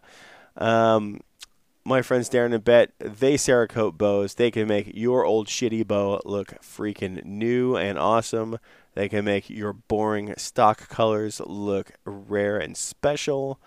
Uh, Darren does an amazing job Cerakoting. He does anything from solid colors to American flags to fades to anything. I've seen him do a galaxy on a PSE before. It was nuts. Um, he does Casey Kaufhold's bow. All right, check that out. Casey Kaufhold on the side of the Lancaster truck. She's shooting the bow that Darren Cerakoted. What does that tell you? Darren ain't no slouch. The dude is good enough for the Kaufhold family. So, uh, yeah, Darren's the shit. He's a super cool guy. He does releases too. You know, don't don't just think that he doesn't uh, do other things. I know he's done inserts or outserts. I think for hunting arrows for Schaff, uh, all kinds of stuff. So if you guys are interested, hit him up. DB Custom Coatings on Instagram. Uh, you know, if you're a gun nut, if you can disassemble your your rifle, Darren can Cerakote that shit pink for you. You know, um, check them out. DB Custom Coatings on Instagram. Those guys are my friends. They are the one of the longtime oldest and biggest supporters of the show.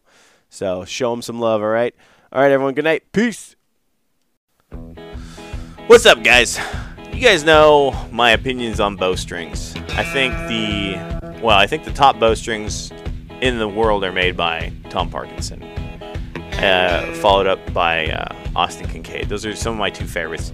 I'm currently shooting uh, a set of bowstrings made by my good friend Nick Ingham, and I would urge you guys to get out and check them out. Uh, Flingham Nation Bowstrings, it's an Idaho company, takes pride in every strand, using only the best material, 452X, trusted by the pros. This is true, myself and Nick included.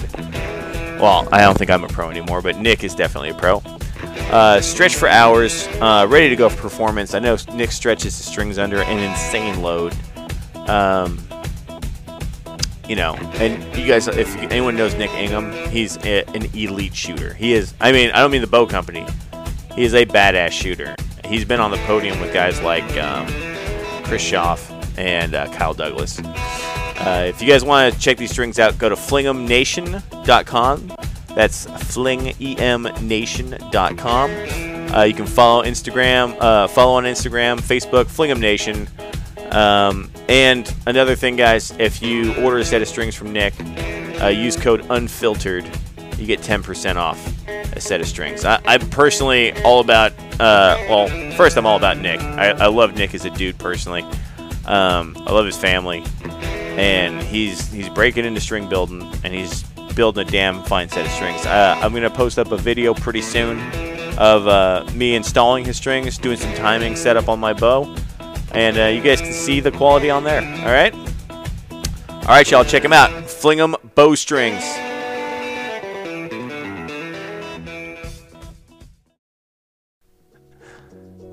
Guys, my favorite stabilizer is the Carbon Craft Stabilizer. I've been talking about this bar for three years now. Um, if you guys know me, you know I am a whore for gear, and the one thing I've kept constant is the Carbon Craft Stabilizer. Probably gonna ask why, Wendell. well, quite frankly, the Carbon Craft Stabilizer is the stiffest, lightest, dampest stabilizer I've ever shot. Um, for the money, for the price point, it beats any other stabilizer. Performance wise, it beats any other stabilizer. Um, if you're shooting any other bar, it's probably just because you're shilling. All right? Check them out. Carbon Craft Stabilizers. You can order them with my friend Brian Webb down in Fresno, or you can call Rudy Sandoval at West Coast Archery